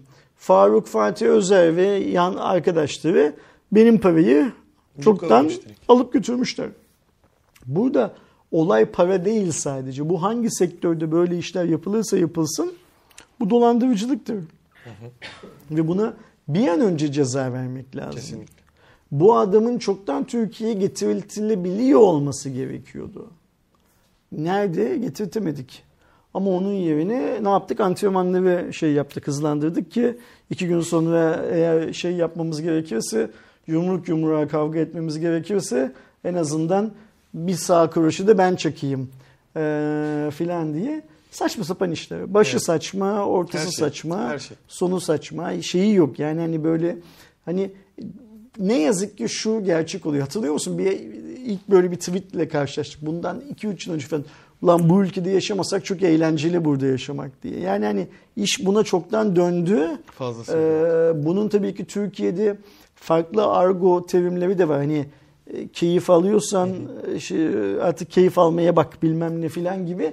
Artık keyif de alamıyoruz işin kötüsü. Yani hani espriyle, komiklikle bilmem neyle filan keyif alabileceğimiz dönemler de geldi geçti şeyimizden, elimizden. Maalesef. Böyle bakıyoruz olaylara ve diyoruz ki Allah bizi kurtarsın. Umarız. Allah bizi kurtarsın. Anadolu'da Allah kurtarsın lafının benim bildiğim kadarıyla birden çok şeyi var. Ne derler anlamı var. Yani bu olaylar normali dönsün Allah bizi kurtarsın. Allah benim canımı alsın. Allah beni kurtarsın. Allah bunun canını alsın. Allah bizi kurtarsın filan gibi böyle birçok farklı anlamı var. Bu anlamlardan hangisi gerçekleşecekse artık bir gerçekleşsin de şu halk biraz şey olsun ya e, ne derler rahat nefes alsın. Gerçekten yani hani biz işte bu bilmem ne veri sızıntısıyla uğraşmayalım. O haberde de söyledim. TODEX davası dava olmaktan çıksın mesela hayatımızda. Yani Allah bizi bundan kurtarsın. Adalet mekanizması çözsün bunu kendi içinde. Bu suçlu desin. Şunu yaptık. Bu suçsuz bu serbest bıraktık. Ayrıca mağdurlar var burada bilmem kaç yüz tane. Onların da paralarının tamamen %50, %25, %10 falan geriye ödenmesini sağladık ya da hiçbirini sağlayamadık. Yani. Ama sağlayamadığımız için suçları da en üstten şu kadar şu kadar verdik. Bilmem ne filan desin. Allah bizi kurtarsın bu şeylerden, e, saçma sapan işlerden. Sıradaki haberimize geçtiğimizde de bu sefer Xiaomi'nin e, başına gelen yine bu Çin e, devleti durumlarından bahsedelim. Biliyorsunuz zaten Amerika'da e, Amerika-Çin arasındaki ekonomik krizden kaynaklı Huawei'nin bir engeli vardı. Şimdi de Hindistan'la Çin'in arası da açıldığı için ilk işlem Xiaomi'nin başına patladı. Orada da en etkin zaten marka diyebiliriz Xiaomi için. Şu anda herhangi bir e, yasak vesaire durumu değil ama Xiaomi'nin Hindistan'daki yerel bankalarda bulunan toplamda 725 milyon dolarına e, el koyulmuş durumda. El E, konulmaktan kastımız Kanunsuz para ticaretine de. para Hindistan hükümeti tarafından sahiplenilmiş mi yoksa durdurulmuş mu? O konuda bir bilgi Bildiğim yok kadarıyla galiba, değil durdurulmuş. Durdurulmuş. Yani herhangi bir şekilde işlem yapılması e, şey yapılmış. Bloke edilmiş Aynen. yani. Döviz değişim kanununa muhalefet ettiği için e, Xiaomi'nin Hindistan dışında bulunan 3 farklı gruba kanunsuz şekilde döviz aktardığı e, şey olmuş ve e, bu sayede de e, tüzel kişiliklere herhangi bir döviz aktarımı orada legal değilken Xiaomi'nin böyle bir şey yaptı ve bu yüzden de 725 milyon doları telif bedeli olarak e, yurt dışına çıkarmaya çalıştığı fark edilerek bu işlem şey yapılmış, el koyulmuş. Yani. Xiaomi bir Çin şirketi olan Xiaomi Hindistan'dan 725 milyon doları Hindistan dışındaki 3 farklı şirkete ödeme adı altında gönderirken Hindistan hükümeti demiş ki dur bu mümkün değil. Bizim yasalarımız buna şey yapmıyor. Ve rivayet o ki Hindistan'la Çin arasında devam eden, hükümetler arasında devam eden e, siyasi anlaşmazlıklar nedeniyle Hindistan hükümeti buna dur demiş Evet. deniliyor. Şimdi burada işin gerekçesi ne olursa olsun şeye bakmak lazım. Bu olay Hindistan kanunlarına göre yasak mı gerçekten bakmak lazım. Anladığımız kadarıyla yasak yani öyle anlatılıyor. O zaman Xiaomi Hindistan kanunlarına uyacak. Hindistan kanunları şunu söylüyorsa herhangi bir yabancı şirket Hindistan'da kazandığı parayı Hindistan'da kurulu olmayan herhangi bir şirkete gönderemez diyorsa bunu uyacak. Şeye bakmak lazım dönüp Apple bu işi Amerika Hindistan'da nasıl yapıyor? Samsung öyle ya Hindistan'da bu markalar da çok satıyorlar. Realme de çok satıyor. Yani Oppo grubunun B, neydi BT B E, BBK. BBK grubu bu işleri nasıl yapıyor? Ee, Hindistan yönetimi yani Hindistan kamu yöneticileri e, Samsung'a gıklarını çıkarmazken, BBK grubuna gıklarını çıkarmazken onların da orada fabrikaları var. E, Realme dediğimiz marka sadece Hindistan'da doğmuş, dünyaya yayılmış bir marka. E, onlar bu işi nasıl yapıyor? Onlara niye ceza kesmiyor da Xiaomi'nin 725 milyon dolarını bloke ediyor filan bunlara bakmak lazım. E, markalar hükümetlerin, ülkelerin e, kanunlarına uyacaklar. Beğenmiyorsa oraya yatırım yapmaz. Beğenmiyorsa orada ürün satmaz. Yiyorsa Evet. e, şey Hiç yapar. Hindistan gibi büyük bir pazarda. Xiaomi'nin de büyüğü küçüğü yok. Yiyorsa yapmaz Yani. işte yani. Yani her yerde yapmaz bunu. Xiaomi'nin de şeyi e, bir yanlış anlaşılma oldu ve bu telif ücretlerinin ülkedeki Xiaomi ürünlerinde yani Hindistan'da sattığımız ürünlerde kullanılan teknolojiler için e, telif ücreti ödüyoruz zaten hani bu ödeme zaten Hindistan'a geri gelecek tarzında bir şey. Hep bir yanlış konuşmuş. anlaşılma olur zaten. Yani hiçbir şey aa evet doğru biz burada böyle bir şey yapmışız. Olmaz. Hep bir yanlış anlaşılma olur şeyde. Bakalım hani bunu ilerleyen süreçlerde farklı bir şey olacak mı ya da bu yasak kaldırılacak mı direkt ya da büyüyecek mi? Onun da e, etkisini görmüş olacağız ama zaten Hindistan 725 pazarındaki milyon dolar çok büyük bir Evet. para. Bunu unutmamak lazım. Ee, hani Hindistan'daki en çok satan markalar hep Çinli markalar. Ee, bir yerden böyle bir sıkıntı olursa nasıl bir sonuç ortaya çıkartır? Onu da e, göreceğiz deyip Huawei demişken Huawei'nin e, Çin'deki pazarı da küçülmeye başladı. Ama şöyle bir durum var. E, Honor e, Çin'deki satışlarda e, bağımsız ve özgür bir marka olarak Huawei'yi geçip Geçti. e, Çin'in en büyük dördüncü markası oldu satış Çin bazında. garip bir yer. Her marka en çok Çin'de, Çin'de sattığını iddia ediyor değil mi? Genellikle Yani evet. Huawei en çok Çin'de sattığını söylüyor. Honor Çin'de çok sattığını söylüyor. Xiaomi Çin'de çok sattığını söylüyor. Oppo, Realme bilmem ne falan. Ve hep şöyle haberler okuyoruz biz. İşte bir şey bir şey Çin'de piyasaya çıktıktan ilk sonraki ilk 48 saatte şu kadar adet sattı. Evet. Bu bir rekor bilmem ne falan haberleri Evet, görüyoruz. ilk bir Yani saatte, ilk bilmem kaç Çin saatte. o kadar büyük bir kazan ki kepçeyi nereden daldı hangi tarafa doğru çevirsen mutlaka kepçeye bir şeyler takılıyor böyle anlatacak muhtemelen bazı hikayeler takılıyor. Şimdi yeni hikayemizde Honor'ın şimdi mesela Honor'ın büyük bir ihtimalle atıyorum eee, Vivo'yu geçmesi Realme'yi geçmesi ya da adını bilmediğimiz bir yığın Çinli markayı geçmesi şey değildi. Çok büyük olay değildi. Ama Çin'de Huawei'den çok satması bir anda böyle pazarlama tek- tekniği anlamında anlatılır bir hikaye haline geliyor değil mi? Niye? Çünkü boynuz kulağa geçti mi? Aynen. Tam olarak öyle bir algı oluyor. Ki geçen sene ilk çeyreğindeki rapora göre pazar payı %5 e, olan Honor bu sene %17'ye çıkarmış bir sene içerisinde. Bir diğer yandan e, aynı rapora göre Counterpoint'in raporu e, yine sevkiyatta da birinci sıraya yükselmiş. Yani Çin'de en fazla sevkiyat yapan e, teknoloji markası ya da akıllı telefon üreticisi demek daha doğru. En çok sevkiyat yapmış ama en çok satan marka olamamış. Öyle de bir şeylik var. Şey, yani evet. gariplik var yani Pazar payında hikayede. %4'e e, dördüncü sıraya çıkmış. İşte ilk üçtekilerden daha çok sevk etmiş. Evet. Ama ancak dördüncü olabilmiş. Evet. Yani bu da Tam demektir ki öyle. sevk ettiği ürünler raflarda kalmış mı? Öyle mi anlamakla? Ben öyle Aslında anlıyorum öyle bir şey mesela. anlamak lazım evet. Sevkiyata göre şeyde ya da daha fazla yere giderek bu pazar payını arttırmaya çalıştığı bir taktik de olabilir. Ee, %20'sine e, şeye baktığımızda yılın ilk çeyreğinde toplam 15 milyon akıllı telefon sev- sevkiyatı gerçekleştirmiş Honor. %205'lik bir e, büyüme yakalamış sevkiyat bazında. E, toplam e, pazarın da %20'sine e, hakim olmuş ürün e, şeyiyle. %13,9 ve 13,8 milyon sevkiyat rakamlarıyla da hani birbirine e, yakın denebilir Oppo ve Apple. Apple şu an 3. sırada sevkiyatta. 2'de Oppo var, bir de e, Honor var. Vivo da 4. sırada. Unutmayalım ki Apple tekrar e, Çin'deki satışlarını kendi içinde çok yüksek oranda arttırdı. Yani burada üçüncü olabilir ama bir önceki yıl sattığına nazaran çok çok daha fazla telefon satmayı başardı Çin'de. Ve Çin'deki artış nedeniyle Apple'ın karlılığının bu yıl çok fazla arttığını biliyoruz. Global anlamda arttığını biliyoruz. Şimdi ben bu Honor haberlerinde Aydoğan çünkü Honor'dan sürekli bir böyle haber şeyi var dünya teknoloji basınına bombası var. Yani Honor bir türlü ben şu telefonu yaptım çok iyi yaptım demektense ben şu teknolojiyi çok iyi kullandım şu ürünle çok iyiyim falan demektense sürekli bir bunun gibi e, bence TV'de şey suya çorba olan hiçbir anlam ifade etmeyen haberlerle gündeme gelmeye çalışıyor. Ve e, ben bunların tamamını global bazda bir Honor güzellemesi olarak değerlendiriyorum. Yani ortada aslında güzellenecek bir şey yok. Ama birileri işte Çin'de ya da Avrupa'da, Amerika'da bir PR ofisinde lan bugün ne yapsak da insanlara Honor konuştursak, insanların karşısında bir Honor haberi çıkartsak diye uğraşıyorlar. Ve böyle ipe sapa gelmez. Bence çok mantıksız e, sonuçlarla şey yapıyoruz. Yani en çok telefonu sevk ediyor ama telefon satışlarında ilk üçe giremiyor. Hala ilk üçün dışında. Ya da geçe geçe Huawei'ye geçiyor. Hangi Huawei'ye geçiyor? Telefon üretemeyen Huawei'ye geçiyor zaten.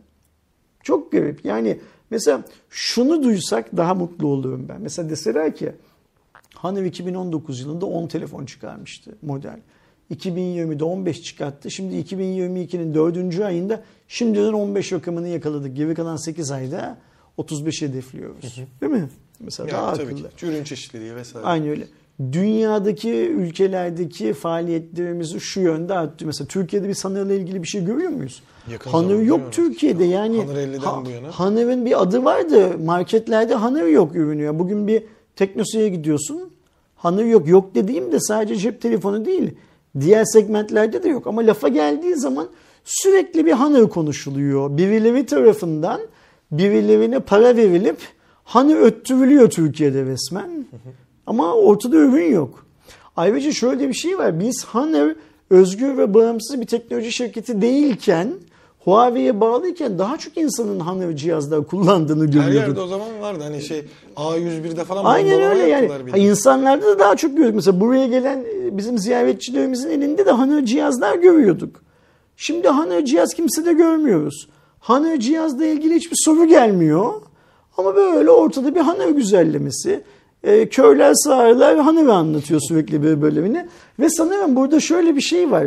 Honor Türkiye ekibi kendi etrafında bu konuşulan Honor muhabbetinden çok memnun.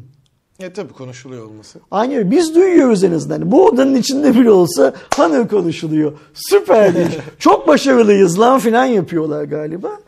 Allah şey yapsın, akıl fikir versin. Lan cuma raporuna çıktık. Ben Cuma raporunu kastetmiyorum. Cuma raporunu Aydoğan sürekli alıyor. Ben olsam almam mesela. Ben sıkıldım artık bu Hanır muhabbetlerinden. Ben olsam almam. Biz Hanır'dan eğer gerçekten özgür ve bağımsız bir e, teknoloji şirketi ise eee, nasıl söyleyeyim jenerik ürünler görmek isteriz. Hanır özgür ürünler görmek isteriz. Hanır özel göreceğimiz ürünlerin de piyasadaki herkesle özellikle Huawei ürünleriyle aşık atmasını bekliyoruz. Şimdi eli kolu bağlı dediğimiz Huawei bile Türkiye'de 2021 yılına baksak Hanor'dan daha çok ürün çıkarmıştır. Evet. Eli kolu bağlı olan Huawei bile dünyada Hanor'dan çok ürün çıkarmıştır. Ama Hanor'un hala ben artık Huawei değilim, ben bağımsızım ve süper bir şirketim filan deme çabasını görüyoruz ya. Kim inanır? şeyde, Kim e, inanır buna? O tam kötü espri ve Kadir inanır. Kimse inanmıyor başka. Beni de güldürüyor sağ olsunlar. Çok gülmeme vesile oluyorlar. Tam Allah- şu an aslında bombalama yapabilecekleri zaman işte hani Huawei ürün üretemiyor, piyasaya soktukları ürün işte 2000 Ya ürün üretemiyor dediğin Huawei 5 tane ce- kol saati çıkartıyor bir yılda. Hanır kaç tane çıkartıyor? Konuşturma şimdi beni. İşte ne hani- yapıyor? İşte o tam Ürün- yapabilecek ürün hani şey üretemediğini söylediğin Huawei laptoplar sayesinde kendi Huawei tarihindeki en büyük karlılığa ulaşıyor. Hanır hangi laptopu var Hanır'ın? Evet, e, işte aynı benzer tarzda zaten Magicbook'ları vardı. Onlar da mesela şu an hani şey Ya olmuyor. var da kağıt üstünde var. Türkiye'de kimde var? Kim satın almış kullanıyor? Kim satıyor? Ayrıca bırak Türkiye'yi yani bugün Amazon.de'ye falan gir bak Hanır diye yaz. Orada da yok doğru düzgün bir ürün. İşte yani benim de tam demek istediğim o hani e, tam bu dönemde mesela işte şeyleri artıyorsa, payları falan artıyorsa ürün çeşitliliğini arttırması gerekirken aksine daha sessiz kalması şey. İşte onlar istiyorlar ki Hanır konuşulsun. Çok başarılıyız be. Influencer hikayesi zaten totalde böyle bir şey değil mi? O World of Mark, World of Mark dedikleri ağızdan ağza marketingin e, influencerlar aracılığıyla. Bak şimdi hani bu biraz önce memeli mevzusu yaptık ya sosyal medyada memeli hikayesi. Şimdi e, Instagram'da bazı kızcağızlar çıkıyor karşıma. Bakıyorum işte şöyle kimisine göre seksi, kimisine göre kibar, kimisine göre şık olacak bir kıyafetli kız böyle bir merdivenden iniyor yürüyor bu kadar. İşte e, video bilmem ne izlenmiş. O 8-9 saniyelik bir şey filan. Profiline tıklayıp giriyorum. Sırf böyle story'ler atmış. Başka hiç normal bir paylaşımı yok. Story 100 bin izlenmiş. Yorumlara bakıyorsun. 500-600 tane yorum var. Bunların arasında Türklerde de var mesela bu. Görüyorum kızcağızı. Ee, bir Anadolu şehrinde oturuyor. O da kendince yapmış bir şeyle takmış takıştırmış sürmüş sürüştürmüş. Göğüs çatalı hep görünüyor zaten sağ olsun. Çünkü o çatal ve çatalın aşağıdaki kısmının mutlaka görünmesi gerekiyor. Influencer olman için. Öyle senin gibi böyle göstermeyen bir şey giyersen influencer olamıyorsun Aydoğan. Onu bil bir kere her şeyden önce. Erkek bile olsan göğüs çatalını göstereceksin. Sen de memelerin olduğunu insanlara hitap şey yapacaksın. Şimdi Hana gibi markalar gidiyorlar bu çocuklarla çalışıyorlar. Bir paylaşım yapmış mesela işte elektrik süpürgesi paylaşımı yapmış. Ee, paylaşım ben gördüm bunu kendi gözümde. 20 bin like almış. Kızcağızı pardon pardon kızcağızın takipçisi 25 bin. Paylaşım 150 like almış. İki tane yorum var paylaşımın altında. Bu influencer'ın önde gideni. Hunter bunları seviyor ve büyük bir ihtimalle raporlarında diyorlar ki biz işte mesela kızın adı ne olsun Güllü olsun tamam mı? Güllü'yle hiç hakaret etmek istemiyorum ama biz Güllü'yle böyle bir çalışma yaptık. Güllü'nün 25 bin takipçisi var filan diye bunu raporda ve yazıyorlar ve hate be diyorlar. Güllü'ye de verdik parayı. Zaten Güllü çatalıyla meşhurdu. Verdik parayı çözdük bu işi filan diyorlar. Burada parayı kim kazanıyor biliyor musun? Güllü'nün satıcısı parayı kazanıyor burada. Vay Çünkü bu adamların hepsinin olmuş bir satıcıları var. Türk dilinde o satıcıya farklı farklı isimler verilir. Yeni nesilde ajans deniliyor ona. Ee, eski nesil başka türlü ifade eder. E, tasarrufta e, yol gösteren anlamına gelen bir terimi vardır bu şeyin e, satıcının. E, yol göstericileri para kazanıyor ve Hunter yol göstericileri çok seviyor demek ki. Yani Haydi boş ver. Bundan sonra Allah aşkına alma Cuma raporunu böyle saçma sapan Hunter haberleri. okey. Yani yeni cihaz duyuyorsak duyalım böyle. Hunter uçtu, Hunter kaçtı filan. Geçelim bunda Allah aşkına. Microsoft kanadına geldiğimizde biliyorsunuz e, Microsoft'un şu e, Explorer'ın izini silmek için Windows 10'la beraber hayata çıkardığı bir Edge diye tarayıcısı var. Denediler, olmadı. Herkes hala Chrome kullanmaya e, devam edince dediler ki biz bari yine Chrome tabanlı dediğimiz Chromium tabanlı olarak geliştirelim ve şu anda aslında Edge'i piyasada o var. Edge ona döndü. Baktığınızda aslında Chrome'la birebir aynı şekilde kullanabilmeniz anlamına geliyor. Ama hala da herkesin yaptığı ki ben de aynı şeyi yapıyorum. E, Edge'in birçok işi, insan için amacı e, Chrome indir. e, Tek kullanımlık. aynen, geliyorsun Chrome yazıyorsun. indirip Keşke. Microsoft şey yapsa. Chrome indir hikayesini ana sayfaya koysa da Aynen, milleti uğraştırmasa. Hali hazırda indirme butonu koysa güzel olur. Şimdi de e, en azından e, şu anda hani en popüler olarak Opera'ya e, has diyebileceğimiz dedike bir VPN servisi olması e, Edge'e e, eklenecek. Microsoft Edge Secure Network adını taşıyan bu sistem şu anda ön izleme sürümlerinde e, test edilmeye başlandı. Daha sonrasında e, Microsoft Edge'in VPN özelliğiyle beraber e, 1 GB'a kadar ki anladığım kadarıyla bu aylık bir şey olarak insanlara ücretsiz bir VPN hizmeti de verecek. Bu sayede işte E, güvenli Opera- vesaire. Opera- Opera'nın burada bir limiti yok. Senden Aynen, para falan istemiyor. Yani hani ben niye 1 GB'a kadar Edge kullanayım ki? Yani kendilerince bir şeyler uğraşmaya çalışıyorlar işte Hmm. Anladım. şey yapmak için. Bu Microsoft bence şey yapmış. E, Hunter'dan adam transfer etmiş. Olabilir. Daha yüksek kapasitelerde ücret de talep edecek. Ki. Türkiye'den bile transfer etmiş olabilirler yani. Ay, neyse geçelim. Yani ne yazık ki seste bir sorunumuz oldu galiba. Microsoft'un laneti diyelim ve e, zaten Microsoft'la ilgili konuşacağımız her şeyi Aynen. konuşmuştuk. Bill Gates'in oyunları. Ge- ge- geç- geçelim onu. Çipten fark etmiş abi bizi şey salladığımızı oradan kesmiş. Ay, çok güzel. Ee, Türkiye için en azından en eğlence tarafında güzel denebilecek bir e, haber geldi. Biliyorsunuz Activision Blizzard'ın Battle.net isimli yıllardır bulunan bir e, oyun indirme e, servisi diyebileceğimiz e, kısmı var. Dijital platformu vardı ve e, ay, düne kadar diyeyim 5'ine kadar e, sürekli euro üzerinden satışlar yapıyordu. Yani siz Diablo, Overwatch vesaire almak istediğinizde tabii ki farklı platformlarda oyunu alıp koduyla kullanabiliyordunuz ama ekstra oyun içi satın alımlarında falan euro ödemeniz gerekiyordu. Ve bu tabii ki Türkiye'de bayağı kötüydü. Önceden de kötüydü şimdi çok daha kötü yere E gelmişti. şimdi Euro karşılığı TL ödemek gerekmiyor mu artık? Yoksa Ee, TL... yok te- yaklaşık Euro'yu ona sabitlemişler şimdi. TL'ye okey, tamamıyla döndü. Dördünde geçişi olacağı söyleniyordu.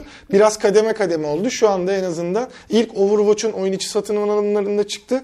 Orada anladık zaten. Blizzard Türk insanını e, iyilik yaptı. Kıyak Aynen, yaptı yani. aynen. Fiyatları biraz olsun düşürdü bu sayede. En azından işte yeni Diablo'dur, e, WoW vesaire durumlarında satın almak istediğinizde bununla alakalı şeyler var. Tabi burada e, direkt şey mi yaptı? E, Activision Blizzard'ın mı yoksa artık Xbox bünyesine de e, girdi. Microsoft'un işi mi?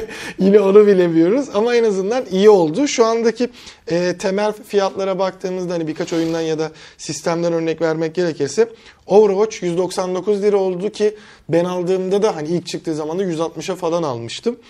E, Call of Duty Vanguard 600 lira. Diablo 3, Diablo 2'nin Resurrected yeni versiyonu 400 lira.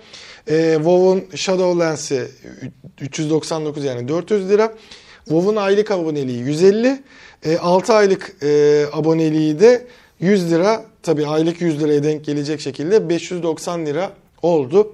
En azından aylık 100'e denk gelecek şekilde alınabiliyor. Biraz daha makul fiyatlara gelmiş oldu. Bu güzel bir gelişme olarak düşünebiliriz. İnşallah her şeyin fiyatı bu oranda ucuzlar. Yani direkt kuru ona iyiyse çok güzel olur tabii ki. Lan bir oyun aldığınız zaman cepte bir şey kaldı. Yani bir bir E, şimdi işte birazcık bir şey şeyler kalmıyor. kalabiliyor böyle en azından. Ufak tefek içeride. Bence çok güzel satılanlar. bir şey yapmışlar. Evet kesinlikle. Türk halkının en azından oyuncuların Blizzard'a müteşekkir olması gerekiyor. Aynen. Şimdi özellikle WoW oyuncuları çünkü WoW'un işte o aylık ödeme sistemi olduğu için farklı bir Kim kalkar dünyada- kendi gelirinin üçte birinden vazgeçer? Yani öyle düşünmek Yani lazım. çok ciddi oranda şey yapmış oluyorlar. En azından Activision Blizzard'a da teşekkür etmiş olalım. Bir diğer yandan bu otoyollarla alakalı daha önce kısa konuşmuştuk işte hız sınırının artacağına dair. Şimdi en azından eee Soylu'dan İçişleri Bakanı Süleyman Soylu'dan şey geldi bir açıklama geldi. Çok detaylı olmasa da o- otoyollarda olacağı yani 120 olan her yer 140'a çıkmıyor 140'a çıkacağı söylenmişti. Eee, bu şu anda Kuzey Marmara, İstanbul, İzmir ve Ankara Niğde'yi eee, kapsıyor olacak ve e, 140 kilometre tabii ki o %20'lik şeyle beraber 154'e kadar çıkabilme imkanı 1 Temmuz'dan itibaren geçerli olacak. Ben de aynı gittim geldim. Kimse 120 ile gitmiyor zaten. Yani Evet yani zaten buralarda ben de onu diyecektim. Bakmıyorlar bile ya da Kuzey Marmara'da da öyle bir Yani çünkü ben e, İstanbul'da Ankara gerçi burada yok da İstanbul'dan Ankara'ya otobanla defalarca gittim geldim. İşte bu İzmir'de otoban açıldığından beri biliyorsun tam otoban açıldıktan kısa bir süre sonra annem 120 oraya ile ortada gittiğinde selektör yapıyorlar bu Aa, arada. aynen öyle yani. hani Ben bizzat yaşadım onu. e, 120 120 falan çok şey düşük süratler ve atıyorum İstanbul'dan Ankara'ya giderken işte Bolu'da filan e, hani tünelden geçiyorsun e, yol eski yapılmış bir yol olduğu için otoban bile olsa belki çok konforlu değil ama İstanbul İzmir daha doğrusu o otobanı İstanbul İzmir otobanı demek de doğru değil aslında. Bursa İzmir otobanında e, yol yeni yapıldığı için çok konforlu bir yol ve orada 120 ile falan giden kimse zaten yok. Yani ha yasaksa şey yaparsın hmm, kontrol yaparsın istisnasız herkese cezayı kesersin. Bu acaba birazcık onun habercisi olabilir Acaba mi bu diye düşündüm. yasaklı yasağı zaten uygulayamıyoruz. İnsanları yasağı çiğnemekten kurtulalım çıkışı mı? Çünkü bak mesela biz şeyi de biliyoruz. Yani bizim sektörde çok konuşulan bir şey. Bunu her seferinde anlatıyorum. Ee, Gold'un yani insanların Gold diye bildikleri satıcının ki bir zamanlar Türkiye'nin en büyük teknoloji perakendicilerinden birisiydi. Onun öncesinden de Türkiye'nin en büyük teknoloji distribütörlerinden bir tanesiydi. Gold'un iflasının da bu işler yüzünden olduğu söyleniyor. Yani kısaca anlatalım ne olduğunu. Gold biliyorsunuz bir gün bir yıl mağazasını kapattı ansızın. Geriye dönülüp bakıldığı zaman, sektörde konuşulduğu zaman bir yığın markanın Gold'dan muazzam alacakları olduğu filan şey yapıldı. Gold'un bu kapatmadan bir süre önce şu yolları, emniyet şeritlerini filan izleyen e, kameraların Evet. ihalelerine e, girdiği ve bu ihalelere girerken de bir Alman şirketle ortaklaşa girdiği e, ihale şartnamesinde filan işte Türkiye'de her yıl bilmem kaç milyon aracın şerit ihlali yaptığı, kural ihlali yaptığı filan yazdı ve kendi edinimlerinin de kesilen cezalardan anladığım kadar yüzde bilmem kaç pay almak karşılığında o kamera altyapısının kurulması olduğu söyle, anlatılıyor. Ve gelinen noktada şöyle bir şey var. Mesela işte ihale şartnamesinde atıyorum günde 10 bin aracın kural ihlali yaptığı söyleniyor.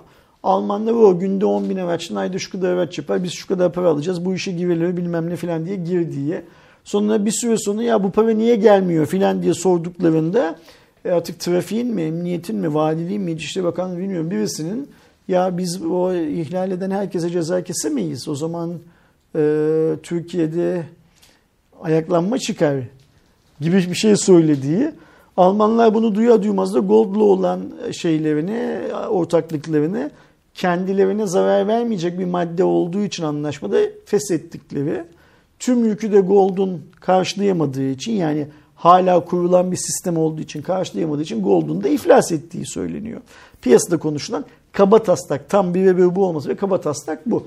Yani biz zaten şunu biliyoruz İstanbul'da da emniyet şeridine giren ne ceza kesilmiyor, sinyal vermeden şerit değiştirene ceza kesilmiyor. Çakar herkes alıyordu şimdi azaldı en azından. Herkes de çakar var. Bence hiç azalmadı. Nerede azaldı? Ben her sabah araba kullanıyorum. Her akşam gerçi araba evet, kullanıyorum. Yani yanımdan geçen çakarlı araba sayısı öbür tarafımdan geçen çakarsızların sayısıyla neredeyse aynı sabahları.